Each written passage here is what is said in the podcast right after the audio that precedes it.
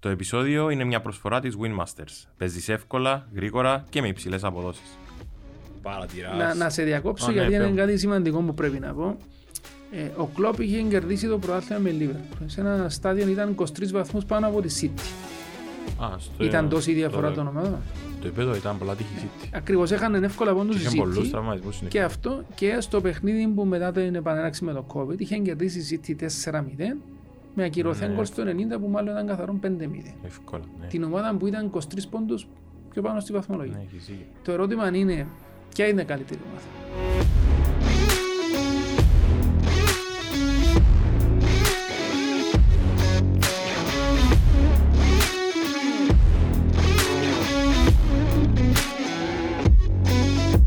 Να σε καλωσορίσω στο, στο Netcast Πέτρο.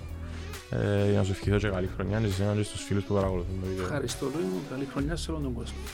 Εν, ήθελα έτσι, ήταν μια καλή αφορμή να έρθεις να συζητήσουμε κυρίως για μένα το μεγαλύτερο έτσι, θέμα που, που μπορώ να αναπτύξω μαζί σου και να ήταν καλό να γίνεις σε μια πιο έτσι, μακροσκελή παρουσίαση όπως εν τούτη η εκπομπή είναι την επιρροή του futsal στο ποδόσφαιρο και πώς μπορεί να την αντιληφθεί ο τηλεθεατής ή ο παδός φίλαθλος που θα πάει στο ύπεδο και δεν έχει ξαναδεί ούτε φου- δεν έχει ξαναδεί futsal κυρίως ή έχει ξαναδεί futsal και μπορεί να τον αντιληφθεί Μάλιστα. μέσα στο ποδόσφαιρο και εσύ είναι ό,τι άλλο θέλεις να... ό,τι Ωραία, άλλο Βεβαίως. Ε, Εξαιρετικά ενδιαφέρον θέμα.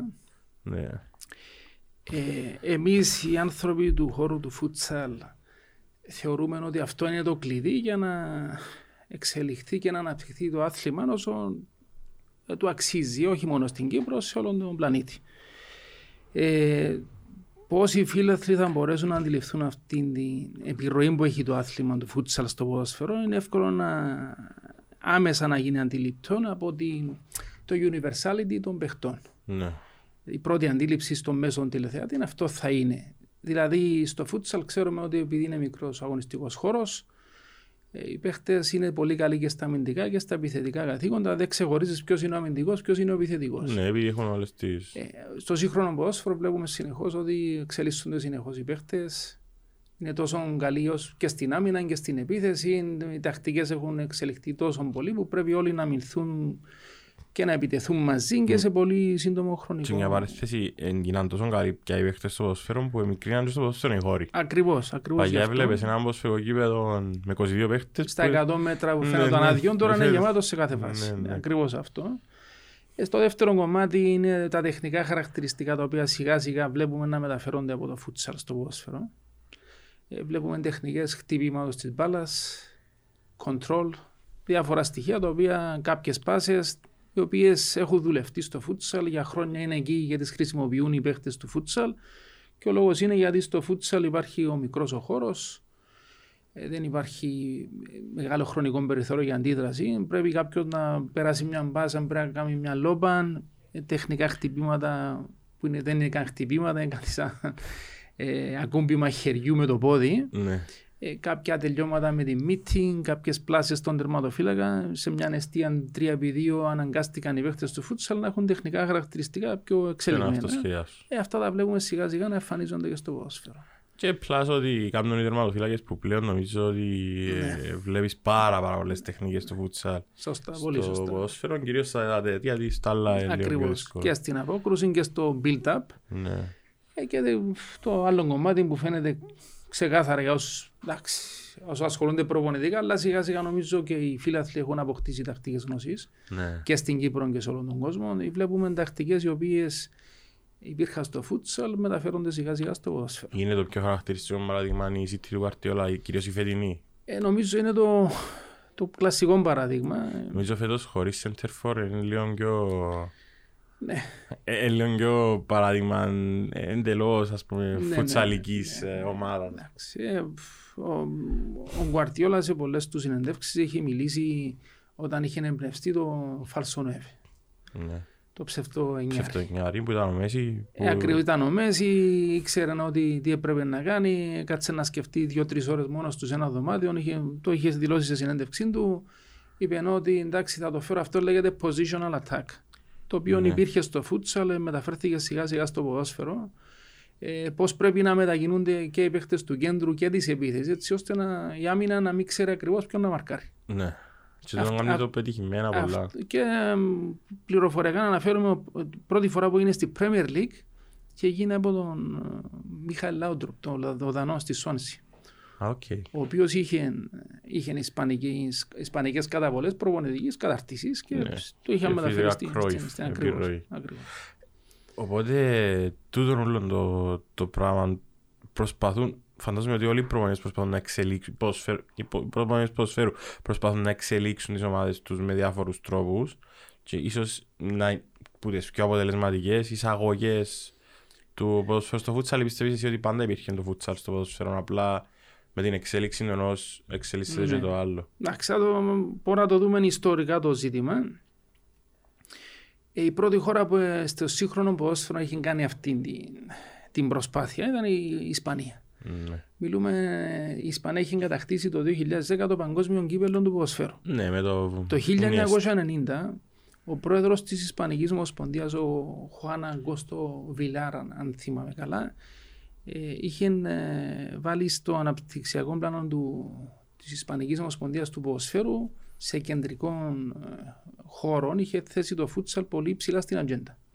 Ναι. Ε, ξεκίνησε η εξέλιξη των ακαδημιών των, των ποδοσφαιριστών να αγωνίζονται σε μικρούς χώρους. Ε, χωρίς αυτό να είναι απαραίτητα γήπεδο παρκέ ή κλπ. Ναι. Κάποιοι έπαιζαν σε μικρές ηλικίες σε παρκέ, κάποιοι έπαιζαν σε χώρους άλλες επιφανίες, όμως αυτή ήταν η φιλοσοφία να παίζουν οι παίχτες από τα 6 μέχρι τα 12-13 σε μικρούς χώρους. Ε, η Ισπανία μέσα σε 20 χρόνια, αν δούμε και τις ομάδες, αν δούμε τη δεκαετία του 90, η Εθνική Ισπανία είχε όχι τόσο σπουδαία αποτελέσματα. Ήταν μια καλή ομάδα, πάντα ήταν ανταγωνιστική, δεν ήταν το επίπεδο που έφτασε σε χρόνο ρεκόρ. Σε 20 Ναι. χρόνια, όχι μόνο κατακτήσαν τον παγκόσμιο κύπελο, Και δύο γύρω. και το Euro, συνεχόμενο Euro, παγκόσμιο Δύο κύπελο, φορές. Euro ξανά. Ναι. Ε, δεν ήταν μόνο οι κατακτήσεις, ήταν οι συνεχείς επικρατήσεις της Ρεάλ, της Μπαρσελόνα Ναι, που έκαμε ένα σερί τεράστιο. και της Σεβίλη στη συνέχεια. Εντάξει, το Τις τέσσερα, ισπανικές ε, ομάδες. Το 4 κέρδισε τους η Ελλάδα στα προκριματικά. Πολύ σωστά, πάρα πολύ Και κέρδισε σωστά. τους- Όχι, εκεί στο Euro, ένα δεν. Πολύ σωστά και βλέπουμε και εκεί Αλλά είχαμε βλέπεις ότι δει... εκείνη η ομάδα, ας πούμε, εκείνοι οι ποδοσφαιριστές δεν ήταν τούτο Ναι, που εξελιχθήκαν οι επόμενοι. ακριβώς. Ήταν μια πιο, πιο, πιο αγγλική η εθνική Ισπανία. Συ- Συμφωνούμε, συμφωνούμε. Μοριέντες, Ραούλ, Ναι. Υπήρχε ο, ο Πουγιόλ ο Πουγιόλ ο πίσω. Κασίγιας ναι, υπήρχαν. Κασίγιας, ναι. ε, και είδαμε και αυτούς το 4 ήταν η Ελλάδα που είχε κάνει τη, την απίστευτη αυτή κατάκτηση όπου σηκώνει μια πολύ μεγάλη εκπομπή να αναλύσουμε Όχι, σίγουρα. εκείνο Και το νομίζω ζήτημα. δεν είχε καμιά σχέση με φούτσαλ και η ομάδα. Ε, ε, σε κάποιο βαθμό είχε πιστεύω. Ναι. Εντάξει, μπορεί να μην ήταν. ε, ο Ρεχάκλ δεν είναι ένας προβολή του φούτσαλ σίγουρα. Ναι, ναι, ναι. Εντάξει, Παρε- είχαν και παίχτες που είχαν Ναι, νεύρο. παρεθετικά λέμε ότι ο άνθρωπος χρησιμοποίησε ενώ τα όπλα που είχε, τη σωστή τακτική. Ε, αν βάλουμε στιγμιότυπα του Euro του 2004, ε, μπορούμε να δούμε κάποια φάση όπου βγαίνει μια παλιά, ε, όλες οι άμυνες είναι ψηλά, υπάρχουν συνεχώς χώροι. Ναι. Η εθνική, ο Ρεχάγκελ τότε, ένας ευφιέστατο πανέξυπνος προπονητής, ήξερε το υλικό του στη διπλή ζώνη άμυνας συνεχώς. Δεν υπήρχε ποτέ η εθνική Ελλάδας, δεν, δεν βρέθηκε ποτέ σε μια Ναι. εύκολη μετάβαση Ήταν οι transition. άμυνες, ήταν μπασκετικές. Ναι, ωραία, και τώρα βλέπουμε ότι Είχε ζώνη με αυ- ματσάρισμα ανατομικό. αυτό σχεδόν συμβαίνει σε λεπτά. όλες τις ομάδες. Ναι, Τότε δεν, καμιά εθνική δεν το έκανε εκτός από τον Ρεχάγκελ. ναι. Και στα corner, ο Ρεχάγκελ είχε την τακτική να περνά τις πάσει, τα, τα corner, στη μικρή. Του Πέτρου. Ευχαριστώ πολύ. Στη, Ε, τίποτα, δεν κάσα το... περνούσαν όλα τα κόρνερ στην μικρή επαρθωτική. Ε, Εκεί έβλεπες ότι στα, στις στατικέ του ήθελε να βάλει τακτική. Ναι. Κλείνει η παράθεση με την Προσπάθησε. Εθνική Ελλάδα. Όχι, είναι κλείνει. Μα και τούτο με τις στατικές, ε, θυμούμαι ότι έκαναμε το σχόλιο το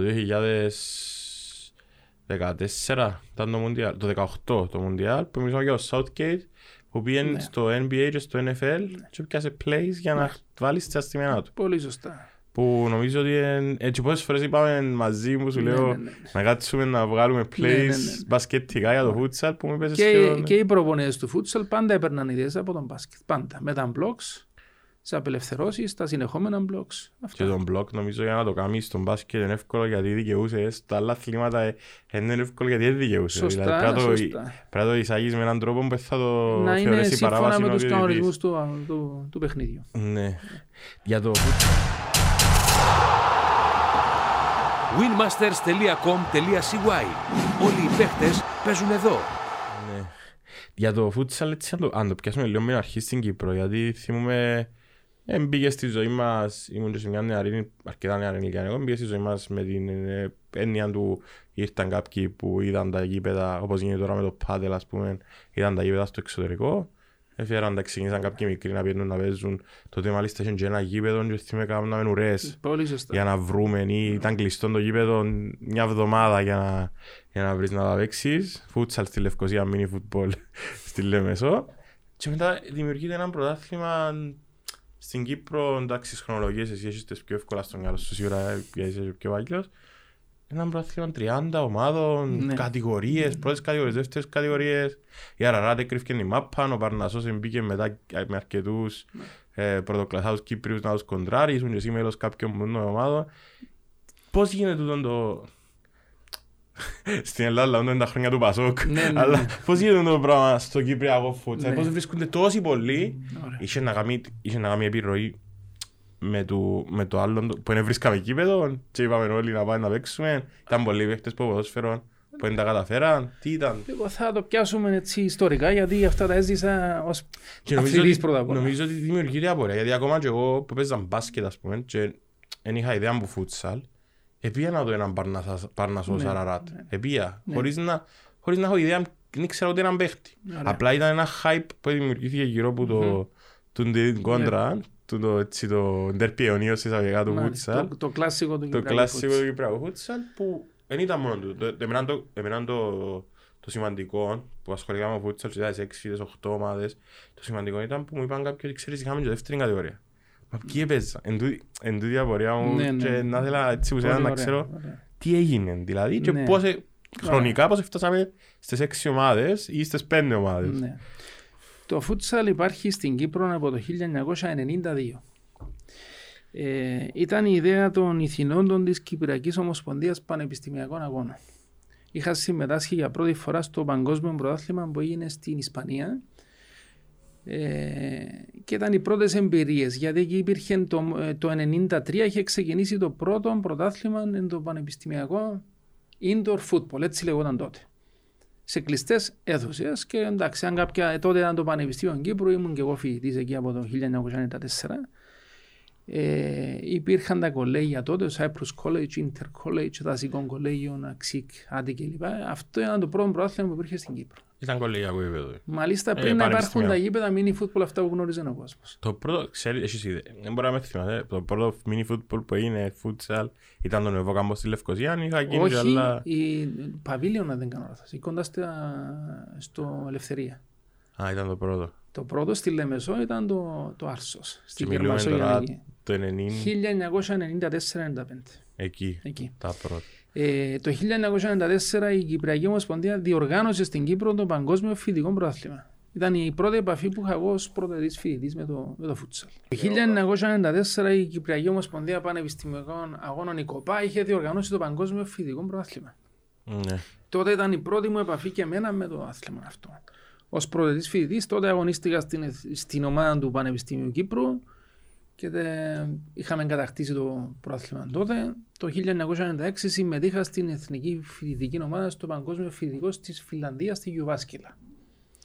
Εκεί ε, χρονικά υπήρχαν εμπειρίες ε, ιστορικά απίστευτες ναι. ε, από την άποψη ότι ως φοιτητές είχαμε ε, συμμετάσχει.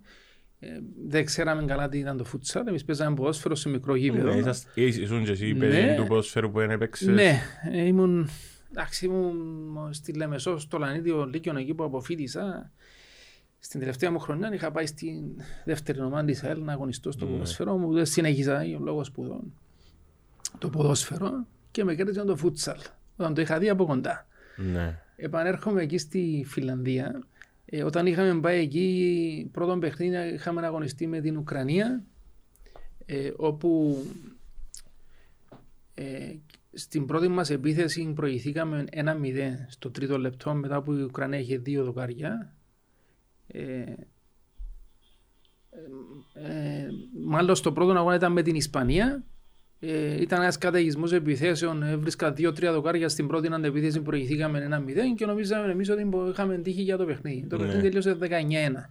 Α, ε, ε, στη συνέχεια είχαμε μάθει ότι αυτή ήταν η επαγγελματική ομάδα της Εθνικής Ισπανίας. α, οκ. Η οποία το 1996 πήγε στο φοιτητικό για να κάνει προετοιμασία.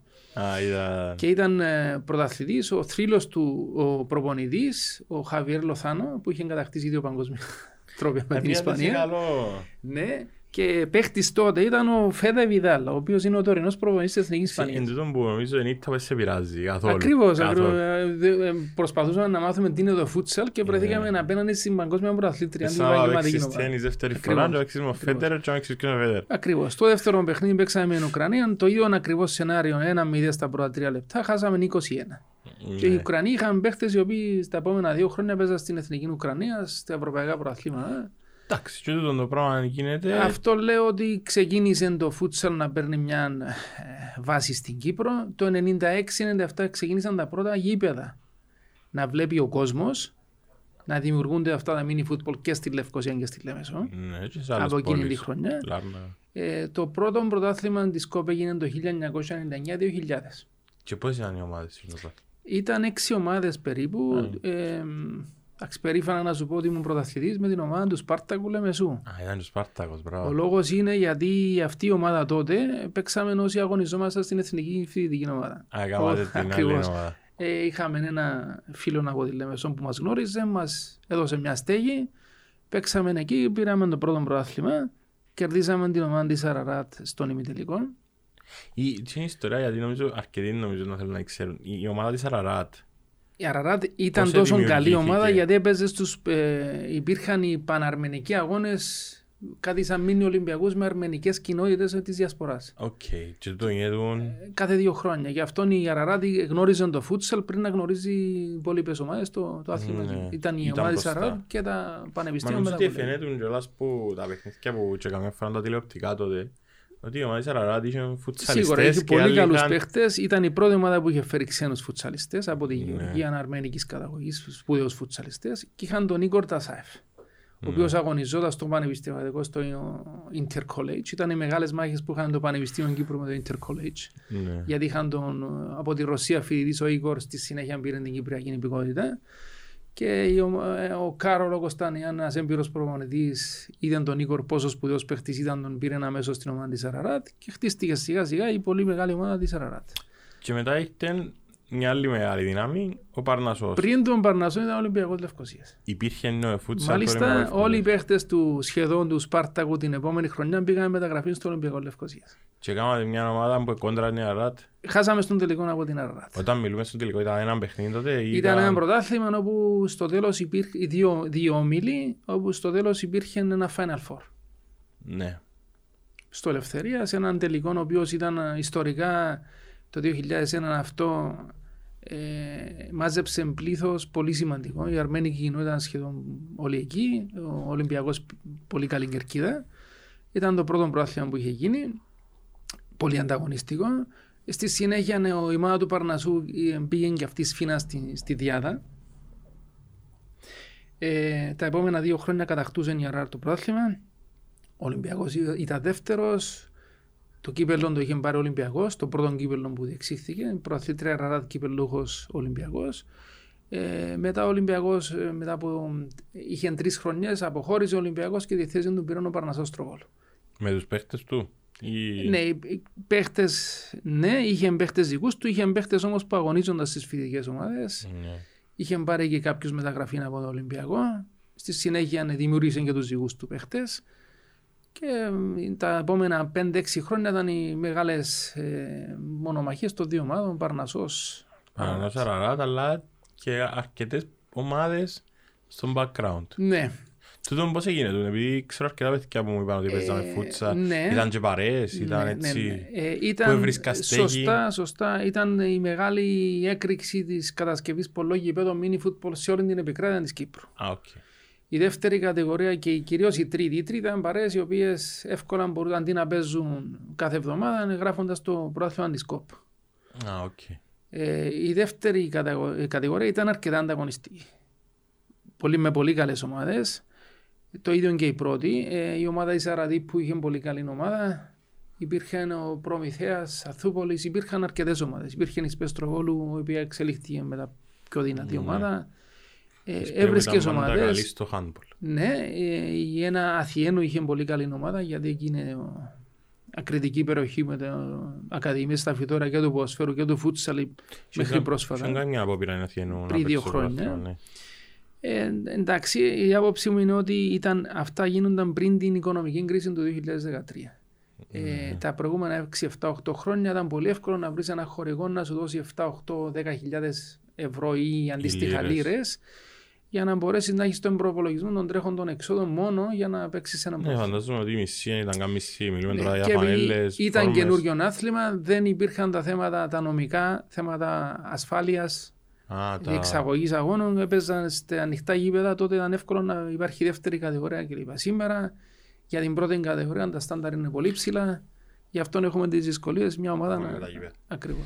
Μπορεί σε ένα παιχνίδι φούτσαλ μια ομάδα να δηλώσει έδρα ανοιχτών ή απαγορεύεται βάσει του καταστατικού. Ε, Να παίζει σε, γρα... σε γρασίδι τεχνητό. ε, βάσει, κατασ- ε, βάσει διεθνών συμβάσεων απαγορεύεται, όμως αν δεν κάνω λάθος, την περσινή περίοδο με κάποιες προδιαγραφές ίσως να ήταν αυτόν επιτρεπτό. Ναι, με, μιλάς λόγω COVID και... Ναι, ναι. λόγω Ακριβώς. COVID. Ε, είναι, είναι, είναι ένα ταξίδι. Η ιστορία ταξίδι τώρα είπαμε το πολλά περιληπτικά Ναι. και την ώρα που περιγράφεις τις ιστορίες άλλασσε το πρόσωπό σου γλυκάνισκες γιατί νομίζω νοσταλγούσε, όχι ότι είναι γλυκό, αλλά κατάλαβες τι θα σου πω. Ε, Σίγουρα. Ε, ε, νο- νομίζω ότι ήταν είναι εποχές που τούτα τα 90s, 80s, όπως είπαμε και στα ιστορία μας Σίγουρα. ήταν το peak μπορεί και της ανθρωπότητας. Σίγουρα, εντάξει. ε, Όχι μόνο του φούτσαλ, του Εντάξει, ποδοσφαίρου. εγώ λέω από προσωπικής άποψης, όλοι μεγαλώσαμε με το ποδόσφαιρο, όλοι παίζαμε ποδόσφαιρο, όλοι βλέπαμε. Εγώ στα 80s, Ναι. ο πιο παλιός εγώ, πιο Ε, μεγάλο. είπες το 92 που πήγες στο σχολείο, ναι, πάεις στο Ναι, εγώ ναι. ήμουν τεσσάρων χρόνων. Ε, Από δημοτικό παρακολουθούσα, εντάξει, είχαμε όλοι, ήταν οι εποχές τότε, χαριτολογώντας, λέμε όλοι, όλοι θέλουν να μπουν πίσω στα 80s, να ζούσουν Ναι, τις ναι. δεκαετίες της Όπως και ο ωραίας. τραγούδι είναι το λογομόντου. Ωραία ήταν η, η έκρηξη της pop μουσικής, του σινεμά, των ταινιών, του αθλητισμού, τα πάντα. Ναι. Παρόλο που υπήρχε ψυχρός πόλεμος, άλλη μεγάλη συζήτηση. Ναι, ναι. Στο παρασκήνιο γίνονταν πολύ επικίνδυνα πράγματα, αλλά τα μήμυε μας βομβάρδιζαν με χαρούμενα πράγματα. Ναι, ήταν το, ανί- το Ήταν ανάποδο. ακριβώς το ανάποδο. Εγώ- αν εγώ μπορούμε δεν να το μπορώ- πούμε εγώ δεν σήμερα. μπορώ να δω ελληνικές ειδήσεις. Τώρα. Ναι. Νομίζω ότι θέλω να πάω, δεν ξέρω που θέλω να πάω μόλις δω Ναι. ελληνικές. Και επειδή όλοι μας ήμασταν έτσι, είχαμε μια πάθος με το ποδόσφαιρο, Ναι. Ε, εντάξει, εγώ ήμουν φοιτητής στο μαθηματικό τμήμα. Όταν γνώρισα το φούτσαλ, είδα τη με πολύ μεγάλη πρόκληση. Το πόσο πραγματικά ε, θαυμάσιο άθλημα είναι. Ναι. Μεγάλη πρόκληση στο τακτικό κομμάτι, στο τεχνικό, στο νοητικό κομμάτι, στο εγκεφαλικό Ξέρεις τι κομμάτι. μου μεγάλη εντύπωση άλλο, ότι είναι το φούτσαλ ίσως να είναι και από τους λίγους λίγους τομείς που είμαστε μπροστά από την Ελλάδα. Συνήθως ακολουθούμε. Εντάξει, σωστά. Αυτό ε, συνήθως έπαιξε, ακολουθούμε την Ελλάδα έπαιξε σε ρόλο γιατί πράγματα. είχαμε μπει αρκετά γρήγορα λόγω της ΚΟΠΑ. Ναι. Ήταν κάποιοι θύνοντες οι οποίοι το έφεραν γρήγορα στην Κύπρο. Ε, εντάξει, είναι, είναι δυσκολία στην Ελλάδα γιατί οικονομικά βλέπουμε τις δυσκολίες που υπάρχουν. Ναι, απλά είναι Οι πήγαμε πιο αποστάσεις γλύωρα είναι τεράστιες στην Ελλάδα. για να παίζουμε μεταξύ τους. Ακριβώς για να παίξουν σε έναν πανεθνικό πρωτάθλημα. Οι Ναι. Κυρίως οι ομάδες είναι στην Αθήνα. Με Προσπαθούν να ταξίδια, κάνουν ναι. κάτι, ναι, ακριβώς. Ε, εντάξει, εγώ αυτό που θέλω να πω είναι το φούτσαλ είναι ένα εξαιρετικό άθλημα. Ναι. Εμένα με κέρδισε τότε όλοι οι φοιτητές είχαμε τον πειρασμό να πάμε να παίξουμε στις δεύτερες κατηγορίες με καλούς μισθούς τότε που πλήρωναν καλά λεφτά. Εγώ όμως από την πρώτη στιγμή, γιατί είχα πάει στην Πανεπιστήμια, δεν είχα δει την προοπτική των το διεθνών οργανώσεων. Και ε, είπα μέσα μου θα αφοσιωθώ μόνο με αυτό το άθλημα. Ναι. Και μ, φάνηκα αρκετά τυχερός στη, στην πορεία, έζησα ε, εξαιρετικά πράγματα. Ε, με έβλεπες να χαμογελώ γιατί ήταν η αρχή της πορείας που ακολούθησε με εθνικές ομάδες, με Με Αποέλ, με νίκες. ομόνια. Να έχουμε την ευκαιρία να πάμε να παίξουμε σε όλες τις ευρωπαϊκές χώρες, να κάνουμε πολλού, πολύ καλούς φίλους, πολλούς και καλούς φίλους. Να γνωρίζουμε εξαιρετικούς ανθρώπους. Οι άνθρωποι του φούτσαλ σε όλον τον κόσμο είναι εξαιρετικοί χαρακτήρες. Και ο λόγος είναι γιατί είναι ένα καινούριο άθλημα. Αυτό το άθλημα προσπαθούν σε όλες τις χώρες αυτοί που ασχολούνται να το, να το βοηθήσουν. Γι' αυτό προσπαθούν να δυναμώσουν τη διεθνή κοινότητα του φούτσαλ και τους βλέπουμε συνεχώς να υποστηρίζουν ο ένας τον άλλο. Ναι. Ε, για να ολοκληρώσουμε την πορεία, έτσι, τη, συν, τη σύντομη περίληψη που κάνουμε και να είμαστε σε άλλο θέμα. Ε, φτάσαμε τώρα στο ΑΠΟΕΛ, την Ομόνια, την Αόρθωση, την ΑΕΛ. ε, έμπηγε έτσι έναν πρόσωπο σίγουρα για διαφήμιση και για παρουσία κόσμου στα γήπεδα και ενδιαφέρον κάποιος να δει τι έκαμε η ομάδα μου. Τούτο είναι πιο εύκολο που το να πάει να πεις «Α, παίζει εκπληκτικό ποδόσφαιρο ο Παρνασσός». Πολύ σωστά. Πολλά πιο εύκολο είναι να το Ναι. δει ο θεατής. Ε, εσύ πιστεύεις ότι τον κάμνει καλό; Χρη- ε, Είναι, είναι κάτι που έκοψε την παρέα Ναι. που το αγωνιστικό; Εντάξει, κάθε εξέλιξη και στον αθλητισμό. και Θεωρείται εξέλιξη το ότι πήγαν τις ομάδες. Ε, εξέλιξη εντός εισαγωγικών, να το πω, και στον αθλητισμό και στον πολιτισμό και στην κοινωνία. Έχει και τα καλά και τα κακά. Σίγουρα τα καλά τα έχεις αναφέρει. Ε, Τα κακά, ε, ο- όταν έχεις φίλαθλους σε έναν αγωνιστικό χώρο, έχεις τον παλμό, έχεις αυτά τα ωραία συναισθήματα, εάν εξελίσσονται όλα θετικά. Ναι. Αν υπάρχει κάτι αρνητικό, εμφανίζονται πολύ εύκολα τα αρνητικά φαινόμενα με όλα τα Και επακολουθούν. είχαμε φτάσει σε ένα σημείο όταν έκαμε και τις πρώτες τις προσπάθειες η Vision με την COP να φέρουν τηλεοπτικά να έχουμε παίχτες που αν τους, μεταφρα... αν τους μετατρέπαμε σε ποδοσφαιριστές ποιος είναι να ήταν ας πούμε ο Ρολίνιο να ήταν ένα πολλά μεγάλο αστέρι του ευρωπαϊκού ποδοσφαιρού που ήρθε στην ΑΕΛ. Αυτή πολύ μεγάλη συζήτηση. Ναι, αυτά- η- εκείνη η ΑΕΛ νομίζω εντάξει ναι, ήταν ναι. μια επένδυση και που Ε, τους σίγουρα, χορηγούς της σίγουρα, αλλά ήταν νομίζω ό,τι καλύτερο είδαμε Ναι. ήταν το peak του Κυπριακού φούτσαλ που ξέρουν. Ναι, σωστά, θα συμφωνήσω. Παρόλο που διαχρονικά έχουν έρθει πάρα πολύ καλοί φουτσαλιστές Ναι. και ακόμα και σήμερα έχουμε πολύ Ναι, και καλούς. αδικούμε και τους το ΑΠΟΕΛ που είχαν Σίγουρα, μια πορεία, ο Λέο, σίγουρα. ο- ο Γιώργος. Και, και πιο παλιούς, της Αραράτ και του Παρνασσού, όπως Ναι, εντάξει, αναφέραμε τους αναφέραμε. προηγουμένως. Ε, εντάξει, εκείνο που θέλω να πω είναι ότι ε, αυτή η μετατροπή ενός φουτσαλιστή σε ποδοσφαιριστή είναι καθαρά θέμα ε, προσαρμογής, είναι θέμα marketing αν κατά την άποψή μου. Γιατί αν σου έλεγα κάποιος πριν ε, η Λέστερ πήραν το πρόθυμα το 15-16 αν δεν κάνω λάθος. Ναι. Είχε αγοράσει την προηγούμενη χρονιά τον Εγκόλο Καντέ για τον Ριάτ Ναι. Μα- Μάρες Που την ανάμιση καλή. εκατομμύρων και τους δύο. Ναι. Ποια είναι η αξία η ποδοσφαιρική αυτών των, παι- Κα- των καμιά. παιχτών και ποια είναι η χρηματιστηριακή τους Ναι, τότε και εντάξει, σήμερα. τούτο Είναι κάτι άλλο, Ε, ο ναι. Ρολίνιο ήρθε έτοιμος. Συμφωνώ. Ε, μιλούμε γιατί στον πλανήτη η αγορά των παιχτών αυτό, αυτή την είναι λέω marketing. Η αγορά λέει κάποιους τους γνωρίζουμε, κάποιους δεν τους γνωρίζουμε. Ναι. Λέει έπαιξε σε μια διεθνή οργάνωση, τον γνώρισε ο κόσμος, άξιζε 7 εκατομμύρια, γίνανε 70. Γίνε Ναι. 50, γίνε 40. Θυμούμαι, sorry που σε Ναι. αυτό, ε, πιάσε με τηλέφωνο, νομίζω, Αντρέας τον, ο Αντρέας Σταύρου, που ήταν ο πρόεδρος της ΑΕΛ τότε. Ναι. Πιάσε με τηλέφωνο που του είπαν ότι να κάνω τη μετάδοση, ήταν που ήταν το πρόβλημα που είχαν μαζί του, ο ΑΕΛ ανόρθωση. Ναι. Και λέει μου, ξέρεις, είναι και λίγο διαφορετική η κάλυψη τηλεοπτική του φούτσα. Λέω του φίλε, δεν έχω να κάνω με το βαν. Είμαι στην περιγραφή, ίσως να πρέπει να μιλήσεις με κάποιον που να έρθει από τη σκηνοθέτη. Και λέει μου, ναι, έχει κάποια shots που να πρέπει να προσέξουμε. Τότε μου είπαν, το πράγμα καλά, ελέ- έλεγα εγώ μέσα μου καλά, είναι μου να χάσω. Ε, ναι, τι- Τι είναι να γίνει. Ναι. Και θεωρούν τον Ρονίνιο που την έχωνε, την μπάλα. Και γυρεύκαμε σε παραλυτικές προβολές Μάλιστα. για να δείξουμε ότι έκαμε μποδιά- έκαμε μποδιές που δεν Ναι. σε έβλεπες στο γρήγορο. Ναι, ναι, ναι. Και τούτο που νομίζω ότι να βλέπεις μια μποδιά στο μεγάλο ε, και παίζεις μια εβδομάδα στη Σίγουρα, τηλεόραση. σίγουρα εκεί εντάξει, για να είμαστε δίκαιοι, το παρκέ ευνοεί αυτόν την Ναι, ποδιά. τη- Η πιο μικρή μπάλα ευνοεί. Δυσκολεύει τον, α- Η τον Σόλα ε- αμυντικό. ευνοεί την κατάσταση. Εντάξει, όπως αντίστοιχα είναι άλλες πιο δύσκολες, το Ναι, άθλημα ευνοεί, εντάξει.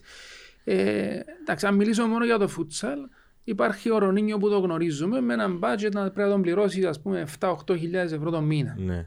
Στη Βραζιλία υπάρχουν χιλιάδες φουτσαλιστές αυτή τη στιγμή. Μπορεί κάποιο να είναι άξιος του Ρονίνιο και να παίρνει 100 ευρώ το μήνα. Όπως ή ήρθαν 200. και αποκαλύψεις, όπως τον Ακριβώς. Μπρούνο πριν μερικά χρόνια. που Ακριβώς, τώρα παίζει Ισπανία. ακριβώς. Ναι. Ε, αυτό το πράγμα, κατά την άποψή μου, συμβαίνει, είναι θέμα marketing και, και στο ποδόσφαιρο και κατά συνέπεια φούτσαλ. Ή έναν τρανό παράδειγμα είναι της ΑΕΚ, ο Ενρίκε φέτος, που Ναι. εν- όταν το δεις, ας πούμε, λες εντάξει, ε, χαμηλού budget Ακριβώς, φουτσαριστής ακριβώς. και μπορεί να είναι και ο καλύτερος ξένος του πρωταθλήματος. Ακ- συμφωνούμε. Το θέμα είναι εντάξει, προπονητικά πώς μπορεί να γίνει αυτή η μετατροπή. Αυτοί οι παίχτες ήταν τυχεροί και άτυχοι, βρέθηκαν στον χώρο του φούτσαλ. Ε, Γιατί και ο- και ο ανταγωνισμός στη Βραζιλία είναι απίστευτος. Μιλούμε για εκατομμύρια παίχτες παραγωγή. Κάποιοι πρέπει να βρουν ομάδα στο ποδόσφαιρο, κάποιοι αν δεν βρουν, Πρέπει να πρέπει κάνουν. να βρουν τρόπο να βιοποριστούν κι αυτοί. Είναι το φούτσαλ, με αφορμή τον που λες τώρα, οι φουτσαλιστές είναι οι αποτυχημένοι ποδοσφαιριστές ή τώρα αλλάζει το πράγμα; Ε, Πολύ μεγάλη συζήτηση. Εντάξει, αυτό εξαρτάται από τις στρατηγικές ανάπτυξης του ποδοσφαίρου και του φούτσαλ που έχουν οι τοπικές ομοσπονδίες. Mm. Γιατί κανονικά το Εγώ futsal... νομίζω, επειδή, sorry, διακόψε Ναι, ναι, συνέχεια, ναι. αλλά για να γίνεται συζήτηση πιο, για, για να λύγουν τις απορίες με εμένα, ότι μπορείς να πιεις που πολλά αθλήματα. Το futsal αδικείται λίγο Ναι. σε τούν την άμεση συσχέτιση με το ποδόσφαιρο. Π.χ. έβλεπα και εγώ και οι συμπαιχτές μου που παίζαμε μπάσκετ, ότι επειδή να ξέρω futsal και ήμασταν πιο καλοί από τους ποδοσφαιριστές. Ναι. Μπορεί να πει μια ομάδα μπασκετπολιστών και να παίζαμε μια ομάδα ποδοσφαιριστών και το σε κερδίζαμε. Μάλιστα. Γιατί είχαμε familiarity με τον χώρο. Μάλιστα. Και είχαμε και τα κορμιά που εγεμόναμε παραπάνω Ναι, το ναι. γήπεδο από τους αντίστοιχους ποδοσφαιριστές. Τούτο το πράγμα, το futsal, αδικείται, το που θέλω να πω, με την άμεση εξάρτηση με το ποδόσφαιρο, γιατί μπορεί να τραφεί και από άλλα αθλήματα. Ενώ το ποδόσφαιρο δεν μπορεί να τραφεί. Συμφωνώ. Ε, πολύ Ο μεγάλη, μπασκετμπολίστης. είναι πολύ μεγάλη συζήτηση. Ε, εντάξει, θα συνεχίσω αυτό που έλεγα. Αν, αν μια ομοσπονδία, και θα απαντήσω και σε αυτό που Ναι. λες, ε, αν μια ομοσπονδία έχει στην ανάπτυξη της ότι από 5 μέχρι 12 θα παίζουν σε μικρούς χώρους, αμέσως γίνεται αυτό το, το, η προπονητική του φούτσαλ γίνεται το εργαλείο να εξελίξει έναν αθλητή είτε να γίνει ποδοσφαιριστής είτε να γίνει φουτσαλιστής. Όλοι θέλουν να πάνε στο ποδόσφαιρο με τις ευλογίες όλων. Ναι. Ε, αν πάνε στο ποδόσφαιρο, κάποιοι αν δεν πετύχουν συμβόλαια θα μπορούν να επιστρέψουν στο φούτσαλ. Αυτό είναι θέμα κανονισμών και θέμα οργάνωσης και στρατηγικών πλάνων των ομοσπονδιών. Α, άρα δεν τον υπάρχει. Αυτό μπορεί να γίνει. Ε, αν κάποιος επιλέξει να μην ακολουθήσει επαγγελματική πορεία και θέλει να πάει να σπουδάσει ή να κάνει ένα επάγγελμα, ακολουθεί το χώρο του φούτσαλ ως εξέλιξη παράλληλης καριέρας. Ναι. Ε, α- αυτά είναι τα πράγματα τα οποία πρέπει να μπουν σε μια πιο οργανωμένη, πιο σωστή βάση. Ε, στο, στο άθλημα του φούτσαλ, ε, στην Κύπρο είναι τυχαίνει πολλοί οι καλύτεροι μας παίχτες είχαν προσπαθήσει να παίξουν ποδόσφαιρο για διάφορους λόγους δεν έπαιξαν. Όχι γιατί δεν ήταν σπουδαίοι ποδοσφαιριστές, για πολλούς λόγους, είτε επαγγελματικούς είτε ατυχίες κλπ. Και ας το πούμε, οι δευτεροκλασσάδοι του ποδοσφαίρου πρέπει να παίξουν φούτσαλ. Τώρα, αν τους βάλουμε να παίξουν σε ένα παιχνίδι φούτσαλ, είμαι σίγουρος θα κερδίσει η εθνική του φούτσαλ, την εθνική του Ναι. ποδοσφαίρου. Το, το ζήτημα είναι ότι ε, αυτό είναι το ωραίο και στο άθλημα, γιατί ε, ένα άθλημα με περισσότερες απαιτήσεις, τεχνικές και τακτικές, ακόμα και ταχυδυναμικέ, ζητά να τις κάνουν ε, παίχτες με λιγότερες εντός εισαγωγικών ικανότητες. Όμως Ναι. η πολύ τριβή φέρνει αποτελέσματα. την- την Φέρνει αποτελέσματα. προπόνηση. Όχι, ναι, του- εν- και βλέπεις και πάρα πολλές φορές βλέπω βιντεάκια που ανεβάζεις εσύ ο Κώστας που, το- που είμαστε φίλοι με τον Κώστα τον Πολυβίου βλέπω βιντεάκια που πολλοί ποδοσφαιριστές, οι καλύτεροι ποδοσφαιριστές στον κόσμο εκθιάζουν Ναι. Το Πολύ futsal. σωστά. Και νομίζω ότι το πράγμα δεν έχει- δεν έχει την προβολή. Ναι. Δηλαδή, είναι εσύ- είναι που εσάς που το βλέπω. εν- Εντάξει. Δεν και βλέπω τα, τα comments του Ρονάλτο εντάξει, για το ε, futsal. είναι Αν που- κάνει μια συνέντευξη ο Ρονάλτο, είναι να πούνε «Α, ο Ρονάλτο είπε για το... Για το Τεράστια Guardiola, συζήτηση. για το Φέρκιους. Έτσι θα πήγας ότι ο ο Ρονάλτο είπε ότι αν δεν έπαιζα futsal, έτσι θα ήμουν τούτο που είμαι σήμερα. Είναι τεράστια συζήτηση γιατί εντάξει, προηγουμένως σου είχα αναφέρει ότι είμαστε ένα, ένα, ένα μέρος της διεθνούς κοινότητας του φούτσαλ με το διαχρονικό παράπονο των 30 χρόνων γιατί το φούτσαλ δεν είναι ολυμπιακό άθλημα. Ναι, και είναι το skateboard. Τεράστια συζήτηση. είναι το μπάσκετμπολ 3x3. Ναι, και το skateboard. Ωραία. Ε, αν ε, το φούτσαλ ήταν Ολυμπιακό άθλημα, αμέσως έπαιρνε κατευθείαν επιχορήγηση από τις Ολυμπιακές Επιτροπές των αντίστοιχων χωρών. Ε, μιλούμε για αλλαγή στα Ναι, δεδομένα ναι, άμεσα. Ε, εντάξει, η FIFA κατά συνέπεια, η UEFA είναι αυτές οι οποίες λένε εμείς είμαστε οι διεθνείς φορείς οι οποίες διοργανώνουμε το άθλημα του φούτσαλ. Έχουμε τις διοργανώσεις στην Ευρώπη, στην Ασία, στη Οι Λατινική Αμερική, οποίες, στο Παγκόσμιο μια Πρωτάθλημα παρέθεση, κλπ. επειδή είδα αρκετές τα τελευταία χρόνια που ασχολούμαι με τον χώρο, είναι υψηλών προδιαγράφων. Βεβαίως, Πολύ, βεβαίως. πολύ πετυχημένες διοργάνωσεις. Εντάξει, ε, δεν, Και δεν, πολύ κλειοπτικές όσον εξελίσσεται... Ωραία. Δεν το- υπάρχει διεθνής ομοσπονδία φούτσαλ. Α, Όπως υπάρχει του, μπάσκετ. του μπάσκετ, του βόλεϊμπολ κλπ. κλπ. Εντάξει, αυτό να αντιλαμβάνεσαι είναι. Ε, εντάξει, υπάρχει το μεγάλο ερωτηματικό κατά πόσον οι διεθνείς ομοσπονδίες σίγουρα κάνουν προσπάθεια να το εξελίξουν αν μπορούσαν να το αναπτύξουν περισσότερο. Ε, εδώ μπαίνουν θέματα πολιτικής. Αντιλαμβάνομαι κατά την ταπεινή μου άποψη που είναι πέραν των αποφάσεων ηθινών των ομοσπονδιών, αθλητικών ομοσπονδιών, είναι θέματα πολιτικής, οικονομικής φύσης. Ναι, εντάξει. Η αλλά μεγάλη πράγματα- απειλή αν αυτό το πράγμα τραβήξει χορηγούς από το ποδόσφαιρο. Άρα ε, νομίζεις ότι τούτη η συσχέτιση που υπάρχει που είναι απλά στο ότι κλωτσούμε την μπάλα γιατί νομίζω δεν δεν- δεν έχει καμία σχέση το ένα άθλημα με το άλλο αν το παρακολουθήσεις. Την κλωτσά που λέμε, εν τούτον Ναι. που απειλείς και το... Εντάξει, αυτό είναι το μεγάλο θέμα που αναφέρεσαι εσύ που παραδέχονται πολύ μεγάλοι άνθρωποι του ποδοσφαίρου. Ε, Αν ε, το φούτσαλ Ε, Είχαμε συζητήσεις για Ευρωπαϊκή Λίγα στο κλειστή στο ποδόσφαιρο. Ναι. Αν υπήρχε Ναι, μια Super αντίστοιχη τέτοια λίγα όπως υπάρχει η Ευρωλίγα του μπάσκετ, αν υπήρχε στο φούτσαλ με ομάδες της Μπαρσελόνας, τη Ρεάλ Μαδρίτη. Ήταν να έρθει το κόσμος. Ε, αυτό, τι, τι προϊόν θα ήταν αυτό; Ναι. Και από πλευράς θεάματο και από πλευράς Η Real οικονομικής δεν έχει φύσης. ομάδα, ναι. Όχι. Δεν έχει. Όχι. εί- Είχε μια ομάδα το δεκαετία του 80. Του φούτς. Ναι, η οποία έκλεισε. Ε, υπήρχαν οι σκέψεις με τη Movistar, η πρώην Boomerang, είναι ομάδα της Μαδρίτης, να γίνει μια συνεργασία εκεί. Όμως, ε, Το ε, άλλο ε, που μου κάνει έτσι εντύπωση είναι ε, που βλέπω χώρες που επενδύουν όπως είναι το Καζακ- Καζακστάν ναι, Καζακστάν, και πιάνει άλλη Αζερβαϊτζάν. και το Αζερπαϊζάν ε, μπερδεύω τις ομάδες γιατί είναι η Καϊράτ, Ναι, ναι, η ναι. Αλμάτι, είναι η ίδια η Καϊράτ Αλμάτι Ναι, ναι, είναι στη, της ίδιας Ναι. χώρας. ε, τούτο το πράγμα κάνει με τρομερή εντύπωση γιατί βλέπεις τις, είδαμε το στις εθνικές του Καζακστάν και του Αζερπαϊζάν να προχωρούν στο παγκόσμιο κυπέλλο είχαν και κάποιους naturalize φυσικά Σίγουρα. Βραζικιάνους αλλά βλέπεις έναν υψηλό επίπεδο από τους Καζάκους ας πούμε Μάλιστα. Και λες ότι ναι εντάξει, εν, Υπάρχουν οι τρεις Υπάρχουν. Ινατουραλοί Βραζιλιάνοι, υπάρχουν οι εννιά Καζάκοι, που είναι πολλά καλοί. πολλά ψηλό επίπεδο. Και πολλές Μάλιστα. φορές χωρίς τους Βραζιλιάνους οι πεντάδες, Ανταγωνιστικότητα. ανταγωνιστικότητες. Συμφωνώ. Ε, τούτο το πράγμα εν- έχει να κάνει και με το ότι έβαλαν πολλά λεφτά και κάποιοι ξένοι εξελίξαν τους. Σ- και- Όπως λέμε και στην Ναι, Κύπρο, ναι, όταν ναι. ήταν οι τρεις ξένοι που πολλές φορές ήταν ακριβοί. Π.χ. θυμούμε πολλά καλά χαρακτηριστικά, μιλούσαμε για τον Καράσκο, ας πούμε, Ναι. του ΑΒΟΕΛ, ότι είχε βοηθήσει πολλά τον Σαβάν και τον ε, Ιακώβου να εξελιχθούν. Ε, τούτο το πράγμα γίνεται επί καθημερινής βάσης στο Καζάκισταν σε όλες τις ομάδες.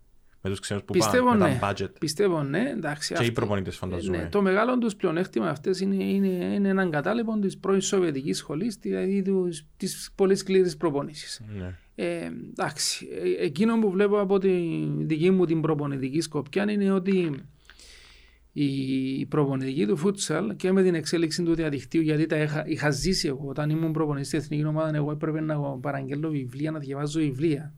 Δεν είχα software για να ασχοληθώ. Πολύ εύκολο να το ασκήσεις online για να κάνω προπονητική. Ε, η προπονητική σήμερα είναι, έχει παγκοσμιοποιηθεί. Πολύ εύκολα όλοι έχουν πρόσβαση σε πολύ ψηλό επίπεδο προπονήσεις, άρα τα τακτικά κλειδιά τα έχουν όλοι. Αυτές οι ομάδες, η ομάδα του Καζαχστάν, που ένα παράδειγμα για να συνεννόμαστε όλοι, τα τελευταία 10 χρόνια είναι σε εκείνον το επίπεδο. Έχει τους naturalize Βραζιλιάνους, όμως έχει ένα πρωτάθλημα με 4-5 πολύ ανταγωνιστικές ομάδες. Αυτοί οι παίχτες, οι Καζάκοι, ε, έχουν αντίπαλους τους αυτούς που είναι σε επίπεδο να διεκδικούν ευρωπαϊκούς τίτλους ή παγκόσμιους προπονούνται σε επαγγελματικό επίπεδο. Εννοείται. Ε, το, έχουν το, το ταχυδυναμικό μοντέλο, το έχουν στο επίπεδο που δεν μπορεί να πάει πιο ψηλά. Ε, άρα έχουν, την τακτική, έχουν τα τακτικά κλειδιά, Έχουν τη δύναμη. ε, έχουν την επαγγελματική νοοτροπία διπλών, τριπλών προπονήσεων. Ε, ε, είναι εκεί και δεν μπορούν να μην είναι εκεί. Ναι. Αν, αν εμείς είχαμε τρόπο να τα κάνουμε αυτά στην Κύπρο, σίγουρα θα ήμασταν και εμείς σε πολύ πιο ψηλό επίπεδο από ό,τι είμαστε σήμερα. Εννοείς να κανα- και έτσι να εκμεταλλευκόμασταν και τους ξένους μας. Και τους που ξένους. Οι πιο πολλοί, δηλαδή το μεγάλο ποσοστό, είναι καθαρά επαγγελματίες. Δηλαδή, Σωστά. Και νομίζω αδικούνται τελείως στην Κύπρο γιατί οι υπόλοιποι φουτσαλιστές είναι οι μη επαγγελματίες. άρα Ακριβώς. Δεν Είναι, μπορούν να κάνουν το- στον ίδιο Σίγουρα. ρυθμό προπονήσεις. είναι πολύ δύσκολο το έργο και των Κύπριων φουτσαλιστών και των ξένων φουτσαλι- φουτσαλιστών και κυριότερα των Κυπρίων προπονητών. Ναι, Το να είσαι προπονητή σε μια τέτοια κατάσταση είναι πο- πολύ δύσκολο. πράγμα. ναι. Πρέπει να βρεις τους τρόπους να, να συγκεράσεις πολλές καταστάσεις. Ξέρω ότι θα έχεις ποτέ κακό λόγο για κανέναν, αλλά ο Πολυβής ήταν όσον καλός λαλεί, γιατί είχαμε φαμιλό για αυτό μας και... Ε, ο Κώστας ο Πολεβίου, α, ε, για να, ε, δεν, θα, Επειδή μι- ε, λέ- πήγαμε στο Chase και Ε, είπε είμαι φου- κοίταξε. ο θρύλος του φούτσα. δεν θα μιλήσω για τις προπονητικές του Α, στις προπονητικές. ικανότητες. Θα Εγώ μιλήσω θέλω για τον για- παίχτη, για- που ακριβώς. φουτσαλιστή. Ε, δεν χρειάζεται να σου πω πράγματα γιατί υπάρχουν στοιχεία, Κασέτες. ε, υπάρχουν βίντεος το τι έχει κάνει ο Κώστας ο Πολεβίου, το τι γκολ έχει σκοράρει και δεν είναι τα γκολ που έχει σκοράρει. Ναι. Παρένθεση να αναφέρουμε ότι τα ποσοστά του σκοραρίσματος με συμμετοχή ήταν γύρω στο 35 με 40% που είναι Μπορεί, στο μπορεί futsal να τεράστιο. πάρει έναν τίτλο του θρύλου του Κυπριακού Ναι, futsal, ε, ας πήρε πούμε. το, ε, πήρε το. Μπορεί να τον πάρει, γιατί αυτό λένε οι- αυτά τα νούμερα. ποσοστά. Εντάξει, εγώ έχω ζήσει τι, τι έχει κάνει, τι έχει προσφέρει. Ε, η πρώτη φορά που είχε αγωνιστεί στο futsal ήταν το 1998 σε πανεπιστημιάδα. Και από ό,τι Τον ξέρω- είχαμε γράψει ως λογιστή στο Αμερικάνος College. Έτσι, για, να, για να γνωρίζει ο κόσμος ότι σπούδασε λογιστική ο Κώστας ο Πολυβίου για να παίξει στην Από, πανεπιστημιάδα. από ό,τι ξέρω ήταν και καλός ποδοσφαιριστής. Ήταν Ε, από τα ακριβώς. ταλέντα τα μεγάλα του Κυπριακούς. Ε, Ακριβώς. Όταν είχε έτσι εμπειρίες, είναι πολύ εύκολο να γίνει ένας καλός προπονητής. Ναι. Το ότι έχει πετύχει με την ομόνια, το υπάρχουν καταγραμμένα, το ότι έγινε με τα Μα, παιχνίδια με τον και ήταν από Ρονίκο. τους πιο διαβασμένους προπονητές που είδα. Ε, Σε... ο- να εισάγει άλλα πράγματα. εννοώ. Πολύ Τούτον καλός το- προπονητής. Εντάξει, σίγουρα ε, εγώ έχω μια ιδιαίτερη σχέση γιατί ήταν παίχτης μου. Είμαστε και συμπαίχτες στις φοιτητικές ομάδες, ιστορικές καταστάσεις με μπράβο. τον Κυπριακό Φούτσαλ. Μπράβο. Ε, εγώ ξέρω και τα καλά του. τα Απευθύνομαι κακά. και στον ίδιο, ξέρω και τα κακά του να μας ακούει αυτή τη Ξέρεις, στιγμή που μιλούμε. ξέρεις να- για τα κακά σου ρε. Ε, σίγουρα έχει προσφέρει πάρα πολλά στο Κυπριακό Φούτσαλ, όπως έχουν προσφέρει και άλλοι φουτσαλιστές. Ε, εντάξει, ε, έχει κερδίσει από το φούτσαλ αρκετά πράγματα, όμως και το φούτσαλ οφείλει κάτι στον Κώστα να του δώσει μια ευκαιρία να, να είναι προπονητής σε μια ομάδα, να προσ- προσφέρει και αυτός τις εμπειρίες τους. Σίγουρα, γιατί είχε ένας μικρός αριθμός. Ακριβώς, Ε, ακριβώς δηλαδή, να υπομονή να έχει κάποια στιγμή θα βρει τις ευκαιρίες του. Πιστεύεις ότι επειδή συζητούσαμε πρόσφατα σε ένα από τα άλλα podcast για τον μπάσκετ ότι έχουμε αρκετούς, αρκετούς προπονητές στο εξωτερικό. Πιστεύεις ότι μπορούμε, είμαστε σε ένα επίπεδο οι Κύπροι προπονητές να φύγουν κάποιοι, να φύγει κάποιος να δουλέψει στο εξωτερικό Ε, και να φέρει μ, πράγματα, να εξελίξει πράγματα. Πιστεύω ότι υπάρχουν ένα-δυο Κύπροι φουτσαλιστές που μπορούν να κάνουν αυτό το πράγμα. Ε, λο- ε, βάσει των, των γνώσεων τους, των, των τακτικών και των εμπειριών τους στο φουτσαλ, αυτό που χρειάζονται είναι εξέλιξη ενός προσωπικότητας. Ναι. Γιατί κακά τα ψέματα, η χρήση της αγγλικής, των κοινωνικών Ισπανική. δεξιοτήτων είναι αρκετά πράγματα. Άρα- Είσαι ένας πρεσβευτής της χώρας σου. Τούτο είναι κάτι που είμαστε πίσω και ως λαός γενικότερα. όμως. Βεβαίως. Και δεν αναφέρομαι στο φούτσαλ και σε άλλα αθλήματα. Αυτό είναι, πρέπει να εξελιχθούμε ενός Και προσωπικότητας. ίσως και τα παιδιά που έφυγαν στον μπάσκετ να καταφέραν να εξελιχθούν Ναι. λόγω των εμπειριών. Ναι, και σ- Γιατί στο- αλήθεια αν έρθουν στο μυαλό σου τα παιδιά που ο Τόνις ο Κωνσταντινίδης, Ναι. ο Λιβαδιώτης, ο Χριστοφόρος, ο Εντάξει. Λίνος ο Γαβριήλ. ε, Έχεις δίκιο και τις προσωπικότητες Ναι, ότι εί- υπάρχουν. είχαν ένα πλέον έκτημα όμως ότι σ- έπρεπε να μιλούν καθημε- καθημερινά στην προπόνηση την Αγγλική. Που είχαν τους Αμερικάνους πολλά χρόνια. Αυτό είναι ένα μεγάλο κλειδί για να πάει να προπονήσει μια ομάδα στο εξωτερικό. Ναι, έχεις απόλυτο δίκιο. Εγώ ε, μπορώ περήφανα να το πω ότι το έχω κάνει και αυτό στο φούτσαλ. Έχεις και τα ισπανικά εσύ όμως, όχι μόνο τα αγγλικά. Ναι, αλλά ε, και αν- ε, σ- προπόνησε ομάδα στη Σκωτία. Α, ναι, φουτσαλική είναι ομάδα. Η προαθήτρια Σκωτίας. Μου είχαν Ε, κάνει καλ- πρόταση να, τους, να είμαι προπονητής τους στο Champions League του φούτσαλ. Πότε είχα δει τους Άγγλους, είχαν έρθει στην Κύπρο Άγγλοι. Ναι. Δεν μου αρέσαν οι Άγγλοι στο φούτσαλ.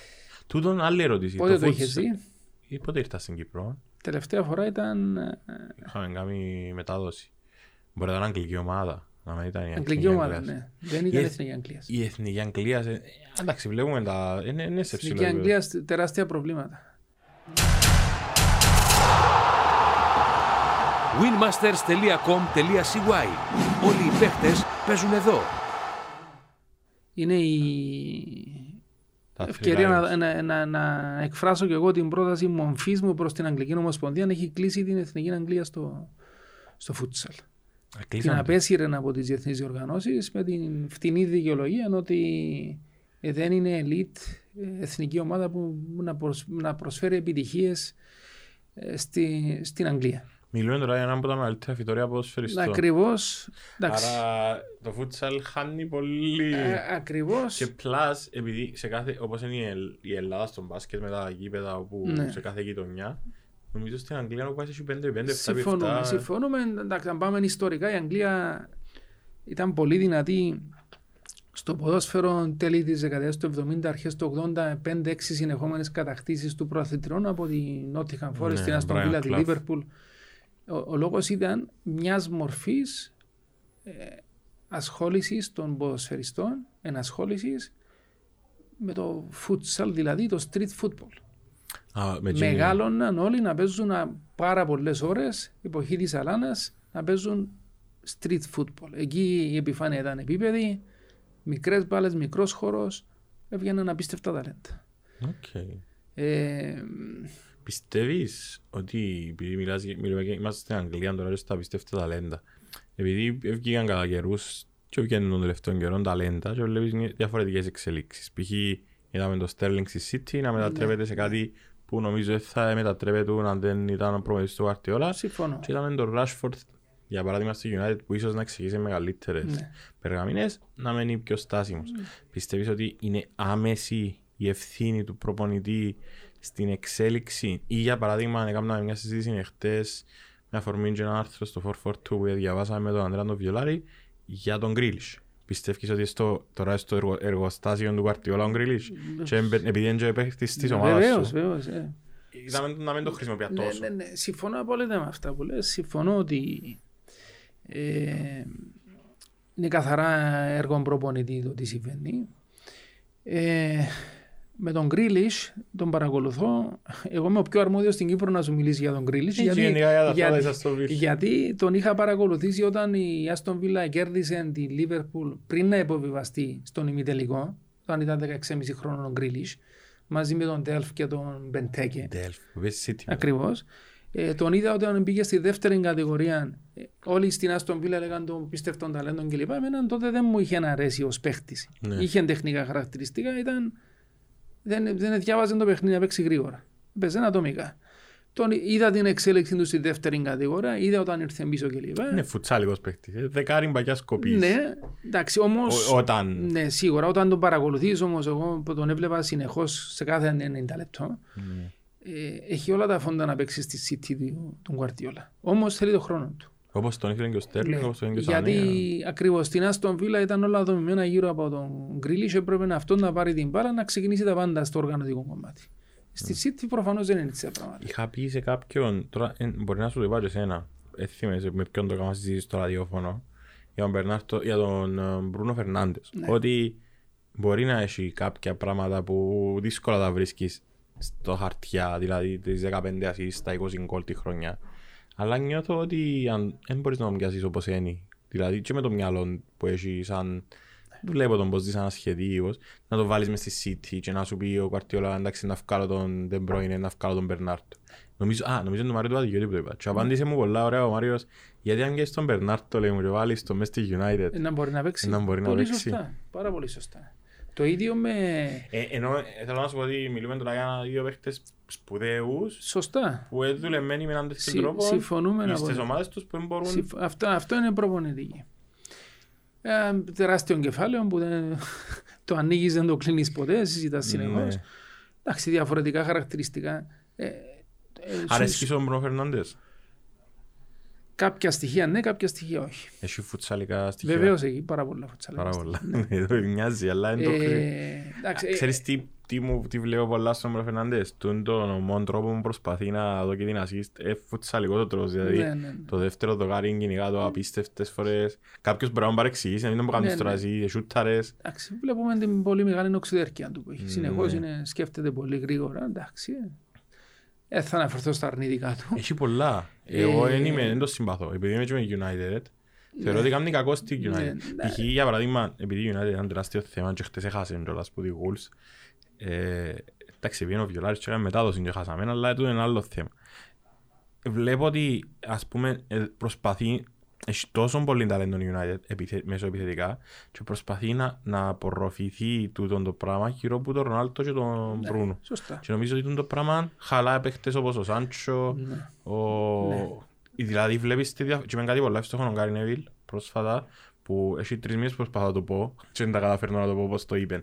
Είπε όταν βλέπεις τον Καβάνι μέσα στο γήπεδο δίπλα από τον Ρονάλτο και τον Μπρούνο βλέπεις κάποιον που δεν τους φάτε. Βλέπεις κάποιον που δεν έχει κόμπλεξ απέναντι τους στο ότι μπορεί να κάνει κάτι λάθος γιατί θεωρεί τον εαυτόν του εισάξιον ίσως και πιο... Νιώθει καλά με τον εαυτόν του. Ότι εκείνα που έκαμε στην καριέρα του και ο παίχτης ναι, που ναι. είναι δεν έχει κάποιο Ναι. κόμπλεξ. Βλέπεις τον Rashford π.χ., βλέπεις τον Σάντσο που φοάται ή τον Ναι. Greenwood που για μένα είναι- μπορεί να είναι και ο καλύτερος ταλέντο Ναι. τη στιγμή στον κόσμο και, ή, ή, το- ή ο πιο εξελίξιμος ποδοσφαιριστή και βλέπεις τους λέει και φοβούνται να μην κρυθούν που τον Ρονάλτο, Ναι. να μην κρυθούν που τον Μπρούνο, να μην δυσανασχεδίσει τον Ρονάλτο, να μην δυσανασχεδίσει τον Μπρούνο. Το είναι το πράγμα του τους παίχτες κάνει τους τεράστιον κακό νομίζω. Σίγουρα. Δηλαδή το να πιάσεις τον Ρονάλτο, ναι, ε, να γεμώσεις το Instagram, ε, να αγοράσουν, Ναι. οι παίχτες, ε, να χαρεί ο παδός να κέφαλα, αλλά τον τα δύο χρόνια τι λέκαση να σου αφήσεις; Σίγουρα. Ε, εδώ έχω- ε, διαχρονικά είχαμε προβλήματα στον χώρο του φούτσαλ με τους Κύπρους φουτσαλιστές με παρόμοιες καταστάσεις. Πόσο μάλλον αυτές οι προσωπικότητες των εκατομμυρίουχων κλπ. Ναι. κλπ. Ε, εντάξει, αυτό που έχω να σου πω αφού ανάφερες τον Γκάρι Νέβιλ Ο Γκάρι Νέβιλ, ε, όταν ήταν ο Βαγκάλ προπονητής, είχαν κάνει κάποιες... ε, Ήταν σχολιαστής, ωραία, ναι. Ναι. ήταν ο προπονητής ο Βαγκάλ. Ο Γκάρι Νέβιλ είχε πει, δοκιμάσαμε τότε κάποιες τακτικές να φέρουμε ε, τον Άγχελ Τη Μαρία, τον Το Ντεπάι, Φαλκάο, τον Φαλκάο. Είδαμε ότι αυτό δεν ταιριάζει στο χαρακτήρα της United. ότι πρέπει να βγουν Και πέρα. αμέσως όταν έφυγε ο Μουρίνιο μαζί με τον ε, Σόλσκερ όταν επανήλθε, ε, έδιωξαν τον Λουκάκου για να, πούλησε δώσουν, τον για να άλλο. δώσουν μια βάση εκεί στο Βρετανικό κορμό Ράσφορντ, στους νεαρούς των Μαρσιάλ επιθετικά να φέρουν τον James, τον Ουαλό, ναι, που πήγε στη Λίτς. τον Μακτόμινε να τον προωθήσουν, να πούμε εμείς να πάμε στη φιλοσοφία που είχαμε με τον Φέρκιουσον, σιγά σιγά, Ακαδημίες, ναι. δυνατά ο κορμός μας να γίνουν οι προσθέσεις ε, την ώρα που πρέπει. Ναι. Ξαφνικά έγιναν κάποιες απότομες προσθέσεις φέτος. Ε, ε, Εντάξει, ξεκίνησε... ο Σάντσο ήταν κάτι που Ναι, ο Σάντσο ξύνε ήταν- και ήταν κάτι που Σπουδαία προσθήκη. πάει στη φιλοσοφία τούτη. Σπουδαία προσθήκη ακριβώς. Επειδή ε, Ήρθε η αχρείαστη προσθήκη του Ρονάλντο. ήταν χρειαστή, ναι. Κατά την άποψή μου. Νομίζω ότι αδικήθηκε και ο Σόλσκιερ που την... Συμφωνώ. Δεν ήξερα πόσο καλός κακός προπονητής. Είναι πολλοί λένε ότι είναι καλός προπονητής. Ε, ε, ε, θυμίζει μου λίγο το Ted Lasso. Ναι, επειδή ναι. σαν να και, και λίγο οι συμβουλές του και τα Ναι. comments του ε, ήταν πιο αφοσιωμένος στη θετική ενέργεια Ναι, και ναι, στην, ναι, ε, οκ. στο να είμαστε καλά και να νιώθει ο καθένας ο εαυτός του και Ναι. κάτι που συμφωνώ δηλαδή ότι μπορεί άνετα ο Σολσκέρ να είναι μέλος ενός προπονητικού team και να βοηθά σε τούτο το κομμάτι της ψυχολογίας στους προσφερστές Ναι. ε, αλλά νομίζω ότι με τη μεταγραφή του Ρονάλτο ε, εκτός του όταν έγιναν οι προσδοκίες ε, χάθηκε και λίγο τακτικά δηλαδή Ναι. αλλάξαν όλα Εντάξει, ε, για να, για να έχω άποψη για έναν προπονητής πρέπει να έχω πληροφορίες για το, τα πάντα από την ναι, να ξέρεις Και τι. στην προπόνηση, πώς διαχειρίζεται τους παίχτες, το man management, πολλ- πάρα πολλά Ναι. πράγματα, στη ψυχολογία, στο motivation. τακτική. Εκείνο που σίγουρα βλέπω, μπορώ να δω από μια τηλεοπτική παρακολούθηση, είναι ε, γνω- αν γνωρίζω τις ομάδες του Premier, επειδή εγώ παρακολουθώ κάθε φορά την ομάδα μου, κάθε παιχνίδι και μπορώ να έχω άποψη για το αγγλικό πρωτάθλημα. Ε, όταν ξεκινά ένα παιχνίδι και βλέπω την αρχική εντεκάδα, τότε μπορώ να σκεφτώ αν έχει έναν πλάνο ένας προπονητής.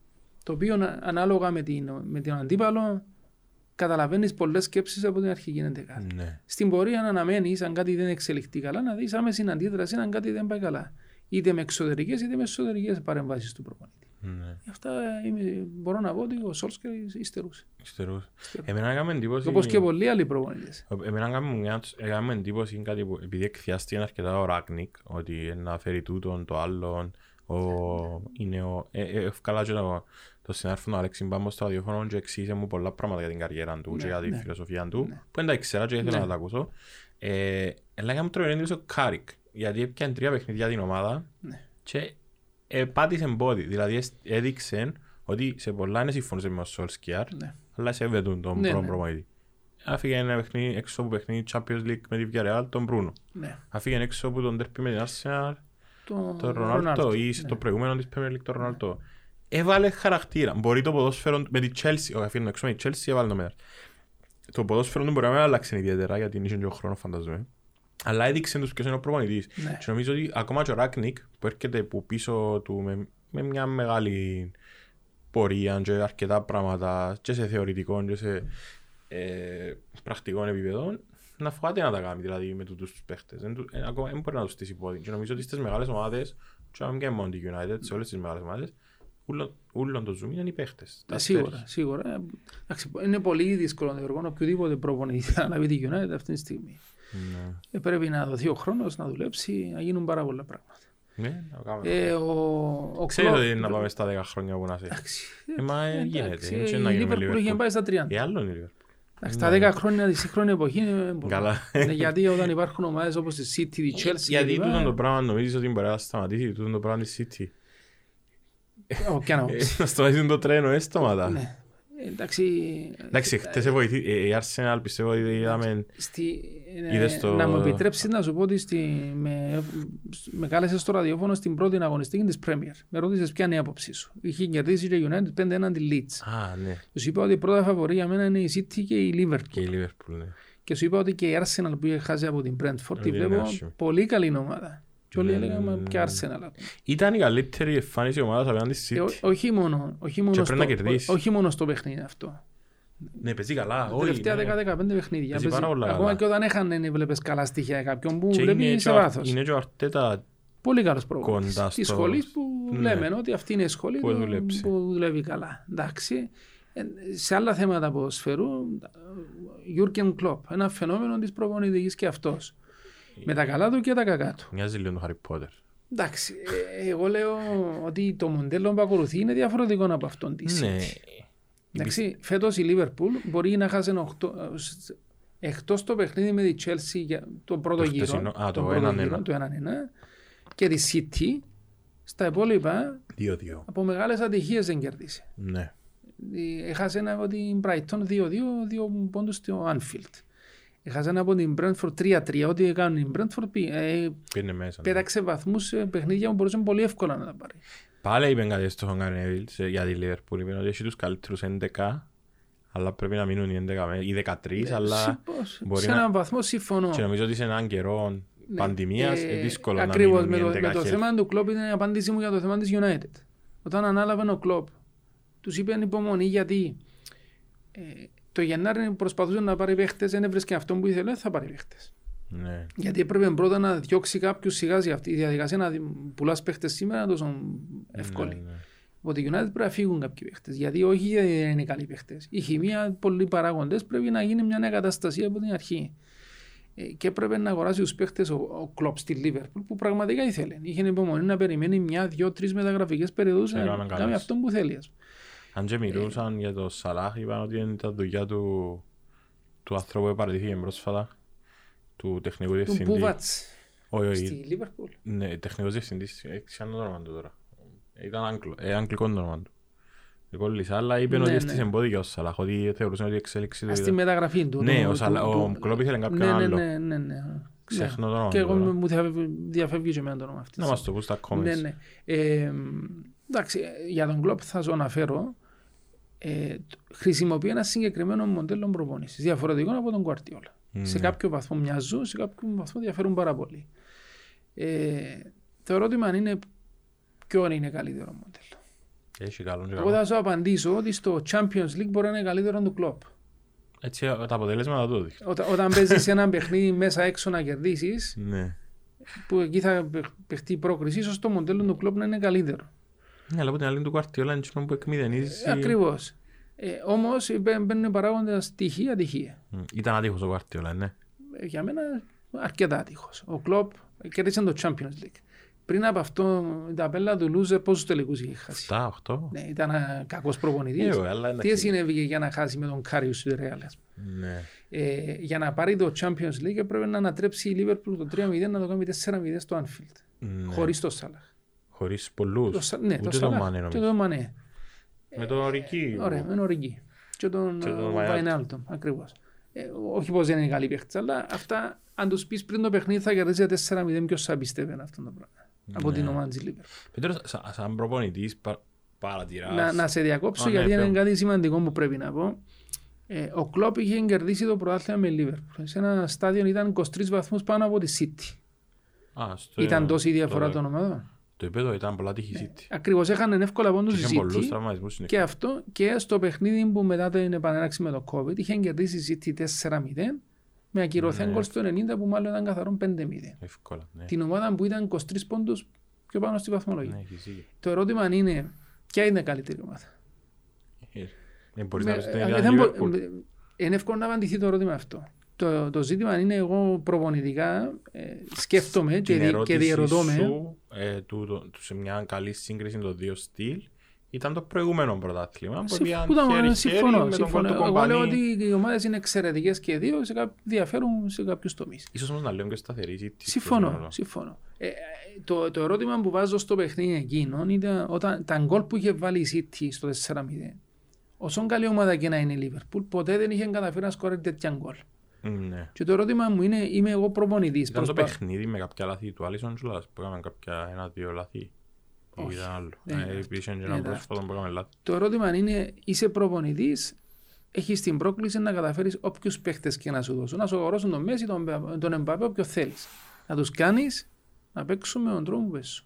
Ναι. Αυτό είναι το μεγάλο ζήτημα αν είσαι προπονητής. Το, ε, το πιο εύκολο πράγμα εντό εισαγωγικών είναι να οργανώσω την άμυνα μου να είναι συμπαγής μια ομάδα. Ωραία.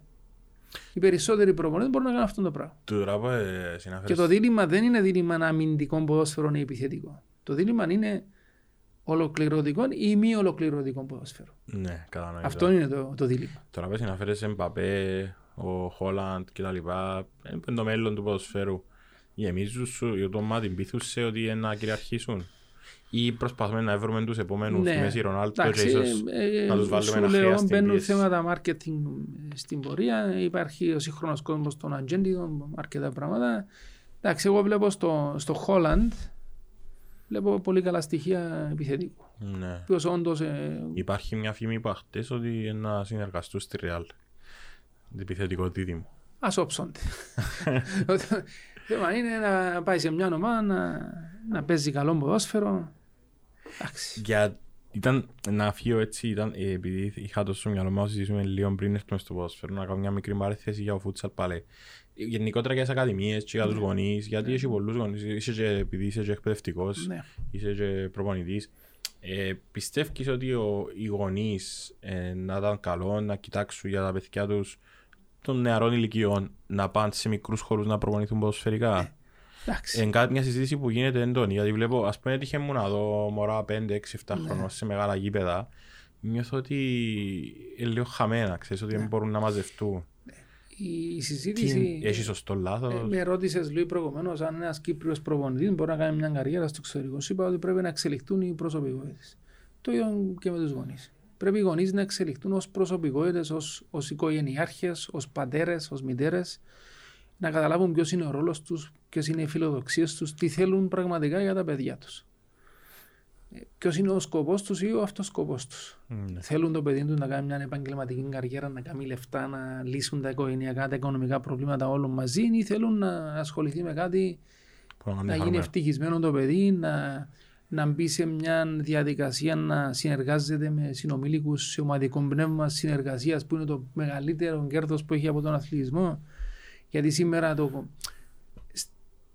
στην επιστήμη και στην επιχειρηματικότητα το κλειδί είναι το entrepreneurship, δηλαδή να κάνεις το επιχειρήν, δηλαδή να μπορείς να συνεργάζεσαι, να κάνεις μια επιχείρηση, να δουλέψεις μια ομάδα. Ε, ο πιο εύκολος τρόπος να το μάθει ένας 7χρονο είναι να παίξει σε μια ομάδα ε, αθλητική, ομάδα Ναι. μπάσκετ, βόλε κλπ. Να βάλει στόχους, να δυσκολευτεί, Να να, να, φύγουν. ζητήσει βοήθεια, να Να φύγουν στηρίξει. επιτέλους τα τάμπλετ. Ακριβώς.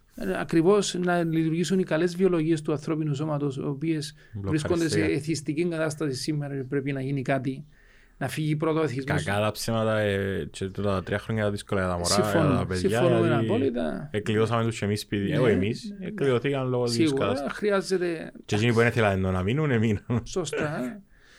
Εντάξει, αυτό που λέμε για τις οικογένειες πρέπει να, να, να διαρωτηθούν, πρα- να κάτσουν πραγματικά να σκεφτούν τι είναι αυτό που θέλουν για τα παιδιά τους. Εσύ πιστεύεις ότι πρέπει να προπονούνται σε, σε πιο κλειστούς χώρους σε μικρές Ε, αν ηλικίες; θέλουν να. Για πολλούς λόγους. Αν θέλουν να κάνουν καριέρα στο ποδόσφαιρο, να... καταφατικά 100% ναι. Ναι. Αν θέλουν να γίνουν τεχνικά καλύτεροι, ναι. Αν θέλουν να απολαύσουν περισσότερο το άθλημα, ναι. Τότε αν το παίζουν. Γιατί είναι περισσότερες οι επαφές. Μπορούν να παίξουν και άμυνα και επίθεση. Αν παρότι ένα μωρό τι θέλει να κάνει, να σου πει το μωρό προτιμώ να βάλω, να βάλω γκολ. Ή εντάξει, ένα μωρό το οποίο δυσκολεύεται στο γκολ θέλει να κάτσει άμυνα να απολαύσει εκεί να αποκρούσει κάτι. Αν του δώσει την ευκαιρία να ανεβεί και λίγο στην επίθεση, θα απολαύσει περισσότερο. Έβλεπα πρόσφατα ένα βίντεο με το Κάρι που έσπασε το ρεκόρ των περισσότερων τριπόντων στο NBA και είχαν πάει οι πρώτοι του προπονητές να το δουν σε εκείνη τη στιγμή έδωσαν τους κανονίσαν οι Warriors στο Madison Square Garden ήταν και τυχερός γιατί έκαμε το στη Μέκκα του, του μπάσκετ της Αμερικής να το κάνει προς και φέραν του τον κολεγιακό του προπονητή τον προπονητή του στο γυμνάσιο και μετά από λίγες μέρες έτυχε να δω έτσι που νοσταλγώ και εγώ κάποιες στιγμές μπασκετικές το αντίο του Διαμαντίδη. Ναι. Και την ώρα που είπε το αντίο του, επειδή είναι και ένας άνθρωπος πολλά ήπιον τόνων ο, ο Διαμαντίδης, αναφέρθηκε ήταν ο πρώτος του προπονητής και είπε του ευχαριστώ για όλα και είπε το μέσα από η ψυχή Ναι, του. ναι, ναι. Σαν προπονητής, τι εννά προτιμούσες, να βγάλεις ένα Διαμαντίδη, ένα Κάρι ή να βγάλεις δύο διαιτητές, δύο αθλητικογράφους, έναν προπονητή και κανένα Διαμαντίδη και Κάρι. Εντάξει, το να, το να, σαν προπονητής να... Επειδή ένας προπονητής είναι τούτο, εν κάτι Ναι, ναι, που ναι, ναι. ξεχνούμε, βάλουμε το σαν αυτό σκοπό και οι προπονητές να βγάλουμε παίχτες. Να σου Ε, απαντήσω. Συζητούσαμε με τον Να σου Λίνο και απαντήσω. λέω του αν δεν ήσουν εσύ, Σίγουρα. δεν μπορούσα να κάνω μετάδοση μπάσκετ. αν, αν ε, ένας προπονητής είχε την τύχη και την ευλογία να βγάλει έναν τέτοιο αθλητή, σίγουρα θα του άρεσε. Ναι. Σίγουρα θα του άρεσε. Θα το Υπάρχει- για πάντα. ναι, αλλά ο κυρίω στόχος ενός προπονητή, αν ψαχτεί γιατί κάνει προπονητική. Όπως ένας γονιός έπρεπε να, να διερωτηθεί γιατί εγώ θέλω να στείλω το παιδί μου σε μια ακαδημία ποδοσφαίρου, το ίδιο και ένας προπονητής, μιλάω για το φούτσαλ ή το ποδοσφαίρο που μοιάζουν, πρέπει να, η πρώτη του ερώτηση είναι γιατί θέλω να είμαι προπονητής. Η πρώτη αντίδραση είναι γιατί απολαμβάνω το άθλημα σαν παίχτης και λοιπά, θέλω να το απολαύσω. Οκ. Το δεύτερο πράγμα είναι θέλω να εξελίξω προσωπικότητες. Ε, να είμαι ένας σωστός παιδαγωγός που να βγάλω σωστούς άνθρωπους. Ναι. Όταν το έχεις αυτόν τον στόχο, ε, ο διαμαντής ένας θα είναι δύο. Οι υπόλοιποι 100 που θα φύγουν από την προσπάθεια σου δεν είναι μόνο η προπόνηση που Να θα μην σου τους κάνεις. χάσει το Θα άθλημα. τους μεταδώσεις αξίες ανθρωπιστικές, ανθρώπινες. Fair play. Είσαι τίμιος, είσαι έντιμος. Θα τους μεταδώσεις συνήθειες. Το μεγαλύτερο κέρδος που θα του δώσεις στο εφόδιο για τη ζωή του Σημαντικότητα. ε, αν το μάθεις να εργάζεται, αν μάθεις σαν 7χρονο ότι θα πάω σπίτι και θα προσέξω τη διατροφή μου ή γιατί ε, θα προπονηθώ δύο ώρες στο γήπεδο, μια στο γυμναστήριο ή κάτι, θα διαβάσω τα μαθήματα μου μια ώρα την ημέρα και του μεταδώσει αυτή τη συνήθεια, ε, το, το παιδί όταν μεγαλώσει θα σε αγαπά σαν τον πατέρα του ή μπορεί και περισσότερο από τον πατέρα του. Ναι. Και αυτό είναι μεγαλύτερο, μεγαλύτερη Τούτο- αποστολή ενός τούτο προπονητής. Νιώθω το και εγώ όμως προπονητές. Πήγε, Έπαιξα και τένις και μπάσκετ. Νιώθω το με κάποιους που προπονητές. Στην πορεία οι προπονητές επειδή είναι σε μια υπαρξιακή κατάσταση στον αθλητισμό Ναι. γίνονται φιλόσοφοι χωρίς να το αντιλαμβάνονται και μπορούν να δώσουν συμβουλές πατρικής στοργής και καθοδήγησης στους παίχτες τους περισσότερο από τους συγγενείς τους. Τούτο με, το, με τους καιρούς και με το πνευματική δύναμη κάνουμε το πολλά συζητάμε με τον Κώστα που λείπει. Ε, και μιλούμε για κάποιους αθλητές που ε, κρασάραν από την επιτυχία ή που την πίεση. Ε, επίσης βλέπουμε ότι οι συμπεριφορές π.χ. όπως ήταν τούτες τους Σερ Άλεξ Φέρκισον τα 90s πολλά πιθανόν τα 2022-2021 Σωστό. να μην ήταν αποδεχτές δηλαδή να φεύγουν παπούτσια Γιατί αλλάζουν οι καταστάσεις, Ναι. αλλάζει ο κόσμος. Πιστεύεις ή και τα social, δηλαδή Ναι. το δαμε ευκάλεν το Ισάν, ποιος μου το είχε ευκάλει τότε με το παπούτσι που έφυγε, που μπορεί και να μην μάθεις ποτέ αν δεν έφευκε ο Μπέκα με το Ναι. τσιρότον. Που το, γιατί μπορεί το παπούτσι να φύγει και να προσγειωθεί δίπλα από τον Μπέκα, ή Σωστά. πόσα παπούτσια προσγειωθήκα δίπλα από τον Μπέκα. Τούτα τα πράγματα πιστεύεις ότι τούτες οι μεθόδοι που αποσυρθήκαν, που μπορεί να είναι και για καλό, Ναι. φαντάζομαι το, ότι δεν είναι acceptable να σύρνει ο ένας το άλλο πράγμα. Πιστεύεις ότι είναι τούτα που έκαναν και λίγο soft την, Ωραία. τους νεαρούς αθλήτες. Συμφωνώ σε μεγάλο βαθμό γιατί εμείς Πιστεύεις ότι πρέπει να υπάρχει ένα μέτρο, δηλαδή Εντάξει, να μπορεί να, όταν να λέμε- ξεφύγει λίγο ο προπονητής; σου λέω ότι ξεκινούμε προπονητική. Η πρώτη έννοια του προπονητή, όταν σε ρωτήσουν οι, οι, οι δικούντες, οι διοίκηση, οι παίχτες, οι φίλαθλοι, ποια είναι η φιλοσοφία αυτού του προπονητή. Άρα η λέξη φιλοσοφία δεν πρέπει να τρομάζει, είναι η λέξη κλειδί για οτιδήποτε κάνει ο προπονητής. Μμ. Εντάξει.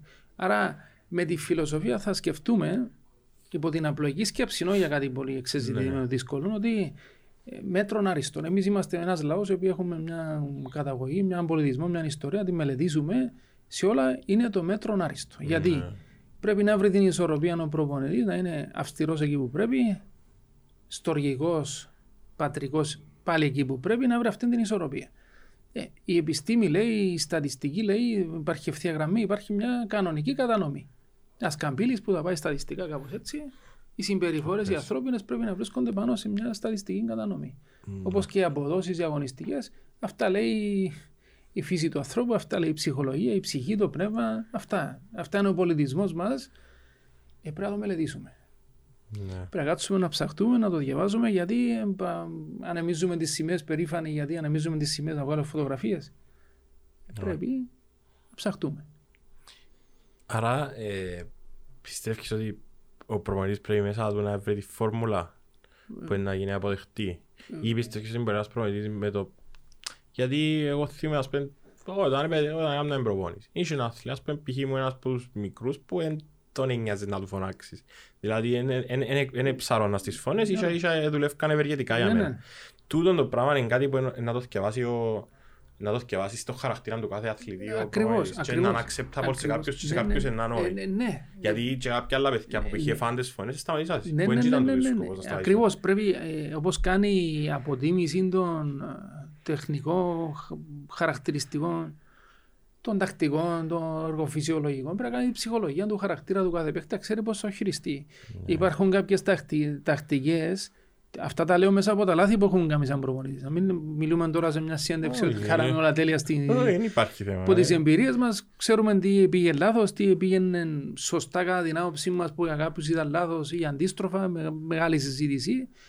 Ε, υπάρχουν κάποιες ε, τεχνικές διαχείριση όπου προσέχεις τι λέεις δημόσια σε όλη την ομάδα, προσέχεις τι λέεις κατηδία στον κάθε παίχτη. Ναι. Κάποια παρατηρήσεις μπορεί να κάνεις προσωπικά, κάποια την κάνεις δημόσια, Γενικά. κάποια μέσω, κάποια ανάμεσα. Δεν υπάρχει μαγική συνταγή. Και ήταν τούτο που ήταν να, ε, να πιάω την πάσα και να έρθω στους άλλους, στους προπονητές τους οποίους μιλούσαμε τόση ώρα, στους κλόπ, τους Κουαρτιόλες, στους Ράγνικ, στον Μουρίνιο που για μένα ο Μουρίνιο είναι φιέστατος, δεν ξέρω Ναι. τη δική σου άψη, αλλά θαυμάζω τον Μουρίνιο τον τρόπο που διά συνεντεύξεις. Ακόμα και τσάι που ξεφεύγει, ξέρει γιατί το κάνει, δεν έχει τίποτε που να μην το κάνει. Ναι. Εντάξει. Plus πιστεύω ότι είναι πιο ειλικρινής στον Σίγουρα. τύπο που τους άλλους Σίγουρα. δύο, Ωραία. τον Μουρίνιο, Ναι. τον Κουαρτιόλα, τον Κλόπ. Ναι. Θέλω να σου πω ότι οι άλλοι εγώ νομίζω ότι κρατούν και κάτι πίσω τους, ότι είναι εκείνο που δείχνουν. Ενώ ο Μουρίνιο είναι εκείνο που Ο δείχνει. Μουρίνιο ε, από την πρώτη στιγμή είναι και φαινόμενο έδειξε που είναι. ενώ ήταν ο βασιλιάς της διαχείρισης των ΜΜΕ. Ναι. Το, ο ίδιος ο Γκουαρτιόλα σε μια συνέντευξη είπε: Εντάξει, με νίκησες. Διαλύσε με, πάμε τώρα παίξω στο γήπεδο, τι θα γίνει. Ναι. ας πούμε. Ε, εντάξει, για τον για τον Μουρίνιο μπορούμε να συζητούμε ώρες πολλές με αυτά που γνωρίζουμε, γιατί δεν, σου είπα δεν έχουμε Είναι τι πολλά που δεν πληροφορίε από ξέρω. μέσα.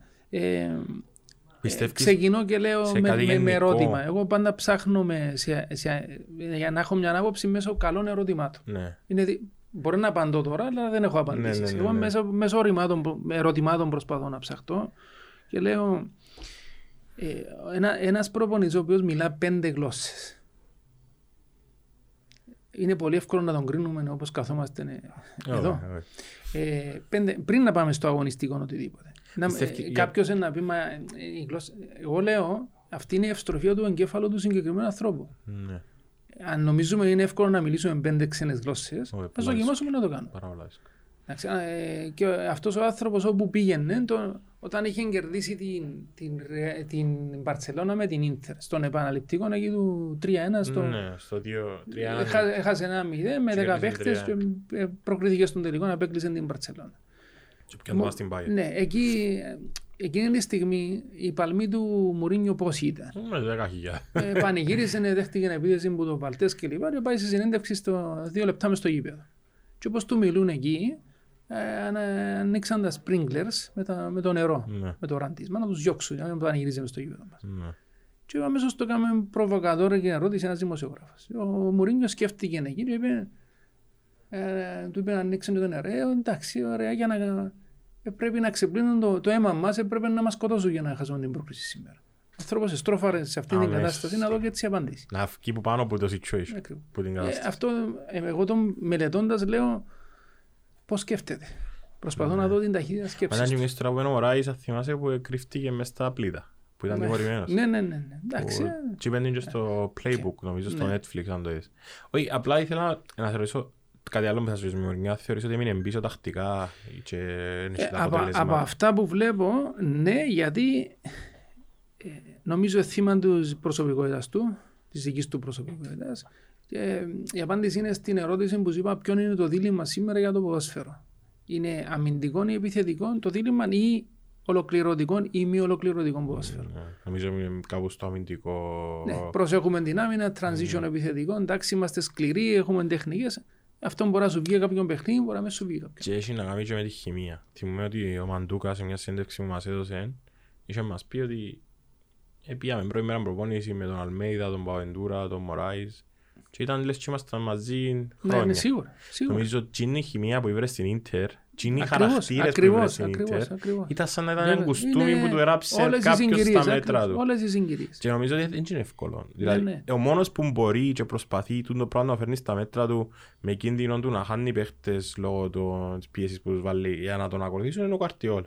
Δηλαδή, έχει τα λεφτά να φέρνει, να φέρνει, να φέρνει, αλλά με εκείνα τα λεφτά προσπαθεί τον άλλον να τον κάνει Ναι. μέλος της ομάδας του. Ε, Αν δεν τα καταφέρει, Και έχει κόφτει το. ένα άλλο μεγάλο προσώνο ο Γκουαρτιόλα, εξελίσσεται συνεχώς.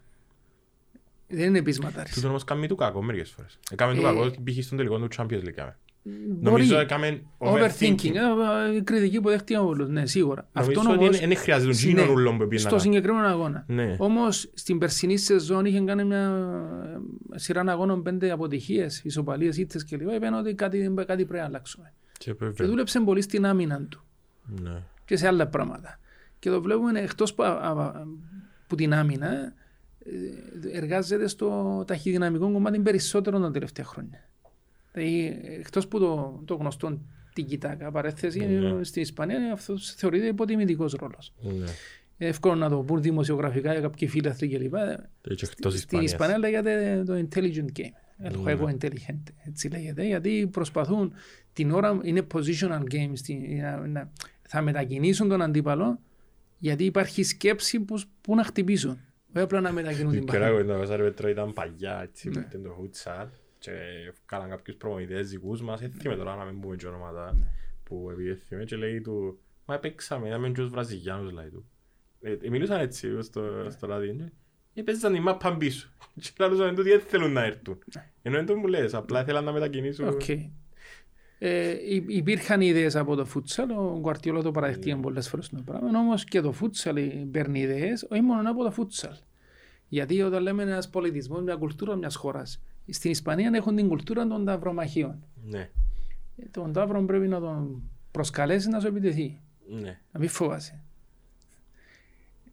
Απλά Ναι, προσπαθείς καταλάβεις, μόνο να βλέπεις. αποφύγεις τα χτυπήματα Θέλεις να μόνο. το φέρεις, Προσπαθείς να τα αποφύγεις έτσι ώστε κάποια στιγμή να Να του τον πετύχεις το βρεις σε κέριο, το αδύναμη κέριο θέση. χτυπήμα.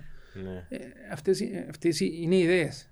Ο Γκουαρτιόλα είπε εγώ δεν είμαι φευρέτης ιδέων, είμαι κλέφτης καλών ιδεών. και εξελίσσεις τις. Τούτο που λέμε πολλές φορές για στημένα, ότι ένα στημένο μπορεί να είναι έτσι, αλλά μπορεί και να Ε, είναι βέβαια. έτσι. βέβαια. Όχι, είναι πραγματικά έτσι, ειδικά βλέποντας την εξέλιξη και τούτα τα πράγματα που, που δημιουργούνται στον χώρο του ποδοσφαίρου, ε, κάνεις να σκέφτεσαι πού μπορεί να φτάσει. Δηλαδή, Σίγουρα. σίγουρα. δηλαδή υπάρχει εξέλιξη, αλλά κάπου στρέφουν και ιδέες και νομίζω και κάπου στρέφουν ιδέες και κάπου α, είναι μια Ακριβώς. τάξη πραγμάτων Ε, κάθε φορά. Ακριβώς και εκεί βλέπεις τους, Το restart που λέμε. τους προπονητές. Το, το ρόλο του προπονητή, οι ιδέες που πρέπει να εμφανιστούν ξανά από το πουθενά, να γίνει κάτι άλλο. Το challenge, η πρόκληση. Για μένα το μεγαλύτερο challenge είναι το pick and roll στον μπάσκετ τώρα. Δηλαδή, βλέπω, επειδή βλέπ, νομίζω βλέπεις και εσύ αρκετό μπάσκετ και κυρίως Ευρωλίγκα που χρησιμοποιείται πολλά καλύτερα από το NBA το pick and roll.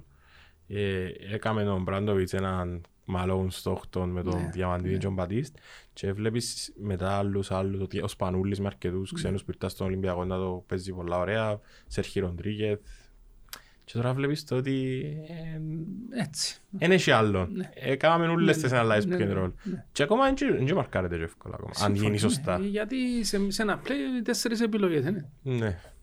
Και α, ε, η προπονητική λέει, εντάξει, τι διδάσκουμε στους παίχτες μας, διδάσκουμε μια κίνηση, τους, διδάσκ, τους διδάσκουμε να μάθουν να σκέφτονται από μόνοι τους. Εν τούτο το κλειδί. Ακριβώς, ε, ε, να, να, να διδάξει τον παίχτη να βρει τη λύση στο δευτερόλεπτο ε, μόνος του στο παιχνίδι. Το σωστό. Και Το ποια είναι, η για- μεθο- ποια είναι αυτή η μεθοδολογία. Αυτή την ερώτηση μας την υπέβαλε ο Βενάνθιος το, όταν είχαμε εδώ το, Για τον κόσμο που ξέρει ο Ενάνθιο, εν- Ναι, προπονητής στην Εθνική. Χρόνια προπονητής, τώρα είναι τεχνικός διευθυντής στην Εθνικής Ισπανίας, ή τέσσερα ευρωπαϊκά προαθλήματα. Έχασε δύο τελικούς του παγκοσμίου κυπέλλου από τη Βραζίλια. ναι. Λοιπόν, ε, ο Βενάνθιο ερώτησε ποια είναι η μεθοδολογία για να καταφέρεις τον παίχτη να βρίσκει αυτές τις λύσεις. Τώρα όταν λέμε μεθοδολογίες προπονητικής, λέμε αυτή την έκφραση, πολλοί προπονητές μένουν με ανοιχτά τα μάτια, με απλά λόγια, απλά ελληνικά, είναι τα απλά βήματα που πρέπει να ακολουθήσεις στην προπόνηση σου έτσι ώστε ο παίχτης να μάθει πράγματα και να βρίσκει τις λύσεις μόνος του. Η μεθοδολογία είναι μέσω των κατάλληλων ασκήσεων.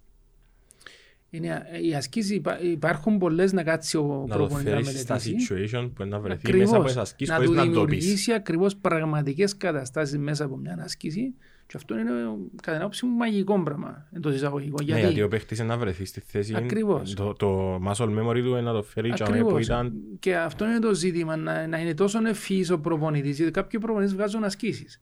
Ένας Κύπριος προπονητής ή οποιοδήποτε άλλος, η μεγάλη πρόκληση είναι να κάτσει μόνος του να σκεφτεί μια άσκηση. Ναι. Ό- ό- ό- όχι να σκεφτεί μια κίνηση τακτική να κόρνει μια κομπίνα. Μια άσκηση η οποία, αν θέλει να δουλέψει, ας πούμε, το αποφεύγω την πίεση, όπου θα φέρει καταστάσεις πραγματικού παιχνιδιού. Ναι. Θα δώσει βασικές οδηγίες στους παίχτες του. θα τους πει, Αν, αν ένα σενάριο 2-3-4, αυτή είναι η σκέψη. Όμως, στο χαρτί είναι αρκετά εύκολα τα πράγματα. Τούτο που Στις λες, κατηδίας συζητήσεις αρκετά εύκολα. Την Στο ώρα που είναι γήπεδο. μεγάλη πίεση, τι θα γίνει, αν δεν υπάρχει καλή άσκηση, καλή το εξάσκηση χτίσει. προπόνηση να, να αντιδράσεις σε αυτό το πράγμα, τούτο που λες, έχει μια ταινία με ο Kevin Costner, το Draft Day, δεν ήξερα αν το είδες. Έχει να κάνει με έναν τεχνικό διευθυντή ομάδας American Football που προετοιμάζεται για τον Draft Day, που στην Αμερική, στο NFL κυρίως τον Draft Day είναι μια πολλά σημαντική μέρα για τον build-up μιας ομάδας. Και επειδή συζητούσαν έτσι, έκαναν και αρκετές συζητήσεις μέσα, λέει ο Kevin Costner σε μια φάση για τους παίχτες, ε, αναφερθήκε σε κάποια πολλά μεγάλα ονόματα, θρύλους quarterbacks του NFL και λέει του, ξέρεις τι είναι που κάνει τους, κανένας λέει του δεν μπορεί να σταματήσει ένα ρολόι που γυρίζει, που, που μετρά. Αλλά τούτοι, δηλαδή του οι greats, οι all-time greats, μπορούν να το κάνουν να παινεί λίγο πιο σιγά. Και νομίζω ότι εν τούτο που λες εσύ, μεταφρασμένος στο Ναι, γήπεδο. ναι. Δηλαδή ένας παίχτης την ώρα που ε, στη μεγάλη στιγμή Μάλιστα. και βρέθηκε στο situation που πρέπει Ναι, να ναι. επιλέξει και να έρθουν Βλέπει τα τούτες πράγματα όλες πιο οι αργά και δουλειά. λοιπά, και λοιπά. Ε, Νομίζω ότι ο λόγος που τα βλέπει πιο αργά είναι η δουλειά. Οκ. Εν είναι ο- Ε, μόνο... η- Ε, κατάλαβες θα σου πω ότι Ξε- όσο συ- πιο... πρέπει να ξέρεις αυτή την έκφραση που αμερικάνικη που θα σου αναφέρω τώρα. Ο παίχτης είναι in the zone. Ναι, στη On ζώνη. fire in the Στη zone. ζωή του λυκόφωτος έγινε Ναι, ο ναι. Συρίγος. Γιατί, εντάξει, να το πούμε έτσι απλά να καταλάβουν όλοι, ένας μπασκετμπολίστας ρίχνει τρία τρίποντα, πετυχαίνει τρία στα τρία, πέντε στα πέντε, έξι στα ωραία, εντάξει, βλέπεις ότι είναι η μέρα του, είναι on fire. Ε, Το on fire όμως σημαίνει είναι in the zone. Ο εγκέφαλος του εκείνη την ημέρα, λέμε εντάξει είναι τυχερός, χρειάζεται την τύχη. Ε, εννοείται. Σίγουρα χρειάζεται. Κανένας δεν- Όμως βλέπεις, ε, νιώθει εκείνη την ημέρα ότι είναι είναι πιο και μεγάλος καλή πρόβλημα. ψυχολογία γιατί επέτυχε δύο-τρία τρίποντα. τ- τ- Τον, και κα- με- οι παραλληλισμοί σε όλα τα αθλήματα. Η καλή ψυχολογία είναι αυτή που θα τον κάνει να, την επόμενη φορά να κάνει το σωστό step back για να κάνει το τρίποντος. Και για πόσους παίχτες λέμε το πρώτο shoot. Και το πρώτο shoot μπορεί να συγκυριακό. Ναι. Κάποιον μπορεί να μπει τυχερά. Ναι, ναι, μπορεί ναι, να χαθεί σίγουρα, σίγουρα. άτυχα. Ή στο, στο futsal, πιο εύκολο πράγμα για μας ήταν ε, να δώσουμε μια οδηγία σε έναν παίχτη θέλει να παίξει καλά σε έναν αγώνα. ε. Επειδή όλα είναι δύσκολα στο futsal, μπες μέσα συγκεντρωμένα, κάνε πρώτα μια καλή άμυνα. Ναι. Κέρδισε μια μπάλα, μια μονομαχία, Και μείνε αυτό συγκεντρωμένος, πατήματα μέσα στο γήπεδο. Και αυτή Προχωράς, αυτοεπίθεση ναι. που μόνος. Και στο άλλο που μου έκαμε εντύπωση τώρα που λες για την άμυνα στο φούτσαλ, οι πανηγυρισμοί που βλέπεις τώρα στο ποδόσφαιρο. Βλέπεις ένα σίγουρα. τάκλι, ας πούμε, Ναι. που παίχτει στο κόρνερ, οχα. Αν δεις φούτσαλ αγώνα, πανηγυρίζονται όλες τις Εντάξει, βάσεις. εκείνο που θα ήθελα να σου πω έτσι να μου διαφύγει πάνω στη συζήτηση μας, στο... Εντάξει, επειδή είχα, κάποιες φορές είχα πάει στην, στην UEFA για κληρώσεις, μίλησα με, με άνθρωπους που διοργανώνουν από την UEFA το, το άθλημα του futsal. Εκτός που τα αγωνιστικά που λέμε, το άθλημα αυτό έχει έναν πολύ σημαντικό κοινωνικό ρόλο. Είναι το άθλημα των δευτέρων ευκαιριών. Δηλαδή, ε, υπάρχει ένας πληθυσμός νέων ανθρώπων στην Ευρωπαϊκή Ένωση, κάποιοι παίζουν σε- στο ποδόσφαιρο.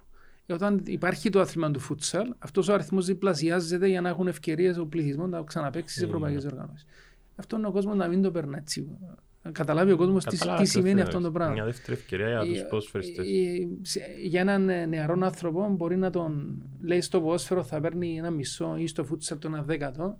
Εάν έχει όμως την ευκαιρία να πάει να παίξει μια ευρωπαϊκή διοργάνωση, είναι ο τρόπος Οι σκέψης εμπειρίες. του, οι εμπειρίες του, θα τον κάνουν να έρθει πίσω στην Κύπρο Και τού- να, τούτο που λες με να, τη να δεύτερη- κάνει άλλα πράγματα επαγγελματικά. Αυτό που λες με τη δεύτερη ευκαιρία για φουτσάλ είναι σημαντικό γιατί μπορεί να είναι και η αρχή της πρώτης ευκαιρίας. Αν, αν το Σύμφωνα, σκεφτείς σύμφωνα, σωστά. ε, ακριβώς. Γιατί κάποιοι μπορεί να το πιάσουν ανάποδα το μονοπάτι ναι. και να τους βγει. Ναι, σωστά. Προσφέρεται εννοώ. Βεβαίως. Και ίσως να είναι και μια καλή ευκαιρία για τους γονείς να το δουν τούτο. Δηλαδή ότι υπάρχουν ακαδημίες φούτσαλ Ναι. στην Κύπρο, ναι. Οι ομάδες διατηρούν, προπονούν. Ε, εντάξει, το- δύσκολα τα πράγματα στη φετινή χρονιά λόγω του COVID, όμως υπάρχουν ιδιωτικές ακαδημίες. Να υπάρχουν. Ε, υπάρχει η ομάδα του, ο Εθνικός Λατσούν έχει δημιουργήσει μια ιδιωτική ακαδημία όπου εκεί οι προπονητές είναι πολύ εξειδικευμένοι στο φούτσαλ. Κάνουμε καθαρά διαφήμιση για αυτήν την Ε, ακαδημία. Γιατί όχι, ε, που- γιατί έχεις και γονείς που να θέλουν να Σίγουρα ξέρουν. εκεί τα παιδιά θα μάθουν α, καθαρά φούτσαλ πολύ πιο εύκολα. Και είπαμε ότι είναι έναν καλό... Πολύ, κα- το καλύτερο εργαλείο για το ποδόσφαιρο. Το καλύτερο. Για το Κυπριακό Ποδόσφαιρο, η εκπομπή ε, ασχολείται και τα εκπομπές μας Ναι. ασχολούνται. Παρακολουθείς Κυπριακό Ποδόσφαιρο; Παρακολουθώ Είναι κάτι που... όχι, όχι σε πολύ βάθος γιατί όταν πρέπει να παρακολουθήσω μια ομάδα στην Αγγλία. Ναι, όχι. ε, ε. Μα τούτον, Ε, εν τούτον, επειδή- είναι είναι ευχή και κατάρα που σου διά Σίγουρα. το- η Ε, δυνατότητα δεν, να δεν βλέπεις μου το- μένει ο χρόνος να βλέπω πάρα πολλούς άλλους αγώνες. Πότε μου ήταν, Και bro. πρέπει να δω τους αγώνες του φούτσαλ, τους Προχτές, δικούς ε, μας. Κάναμε εκπομπή, εγώ Ναι. είμαι- είμαι ξετρελαμένος με τα darts. Ναι. Και κάναμε εκπομπή, αρέσκει πάρα πολλά η ατμόσφαιρα που δημιουργούν οι Εγγλέζοι. Και κάναμε εκπομπή και Κυπριακό. Και λέει ο Ανδρέας, είδες το ματς. Και λέω του, «Ε, φίλε, είχε darts. Και μου ρε σοβαρά μιλάς. Αλλά όντως νομίζω ότι καμιά φορά... Ε, Εντάξει, είναι πολύ εύκολο ε, να κάνουμε κριτική για το Κυπριακό ποδόσφαιρο. Πιο εύκολο πράγμα να κάνουμε κριτική. Ναι. Τα πράγματα είναι πολύ δύσκολα στο Κυπριακό ποδόσφαιρο. Και για τους, προπο... και για τους ηθήνοντες της Ομοσπονδίας όλοι μπορούμε εύκολα να έχουμε απόψεις.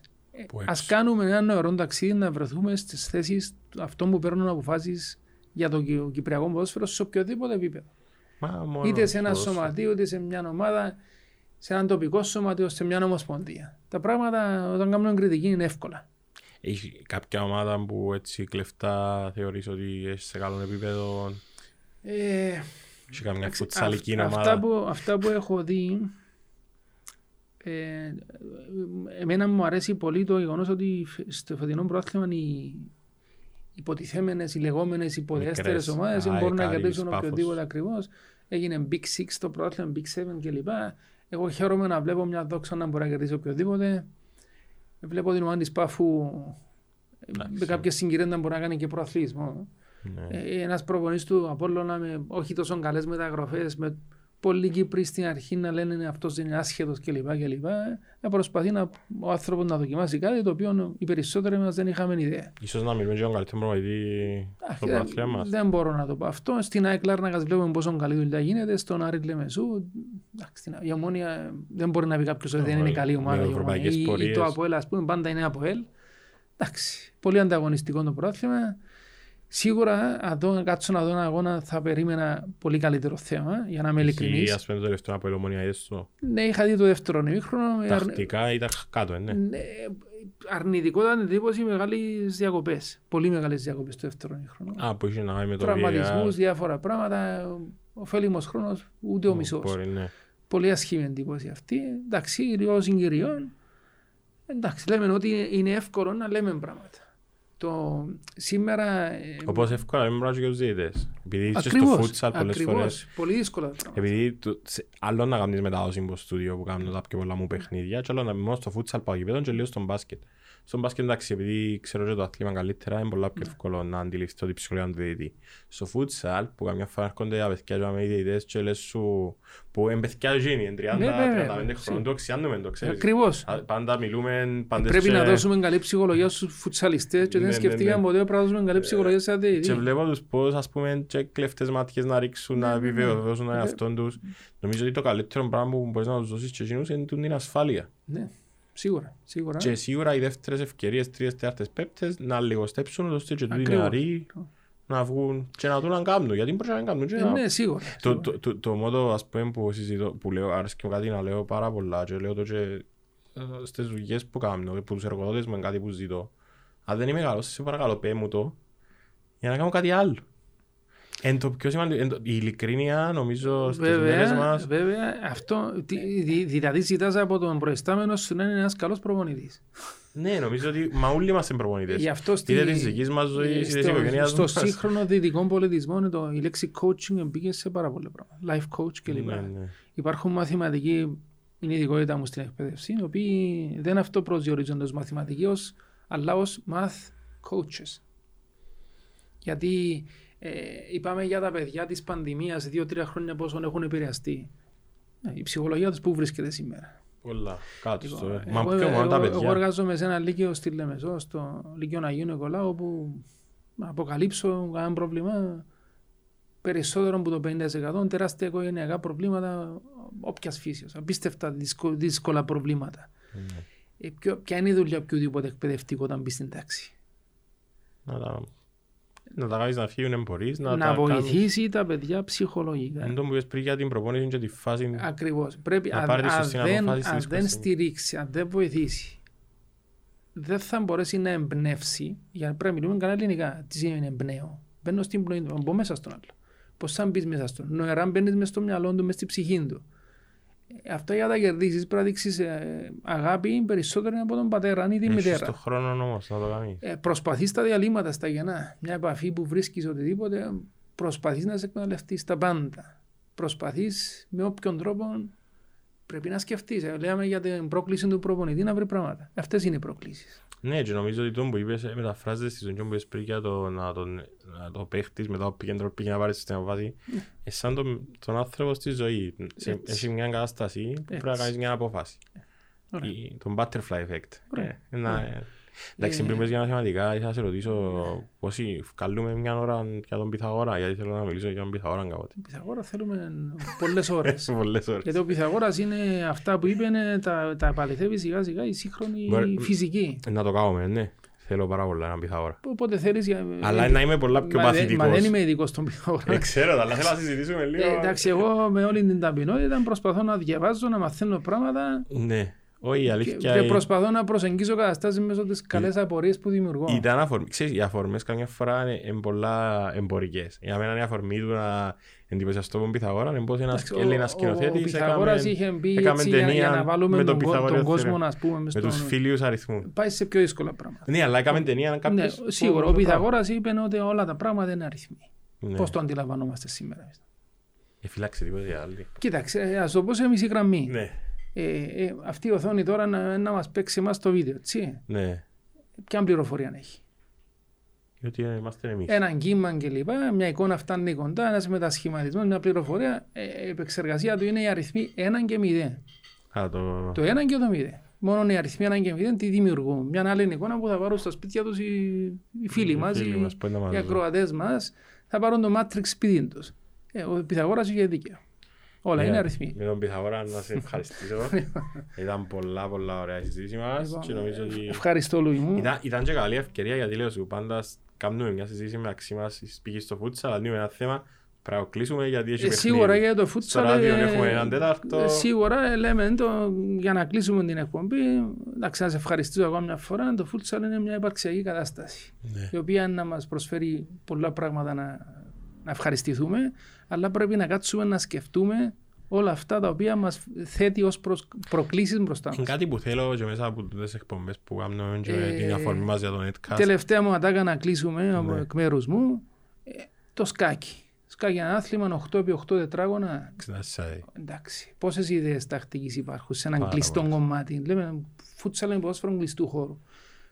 Ε, αυτός ο χώρος είναι κλειστός; Ερώτημα. Ναι, Πόση έμπνευση υπάρχει. πάρα πολύ. πόση μαγικότητα μπορεί να εμφανιστεί, πόση καλλιτεχνία. Ναι. Και ο αφιλεγόμενος Κριστιανό Ρονάλτο τι είχε δηλώσει. Όταν έπαιζα ποδόσφαιρο, εκεί ένιωθα ελεύθερος. Ε, και μακάρι όλοι, αφού του είπες τούτον, μακάρι όλοι να έβρουν τη, να έβρουν τούν τη δύναμη να κάνουν Ακριβώς. εκείνον που αγαπούν. Ακριβώς. Είπεν το μάλιστα και προχτές έβλεπα ο Μάντεν, όπου πέθανε πρόσφατα ε, θρύλος του American Football, παίχτης, προπονητής και μετασχολιαστής, είπεν δεν έχω δουλέψει ούτε μία μέρα στη ζωή. Ευχαριστώ. Να σε καλά.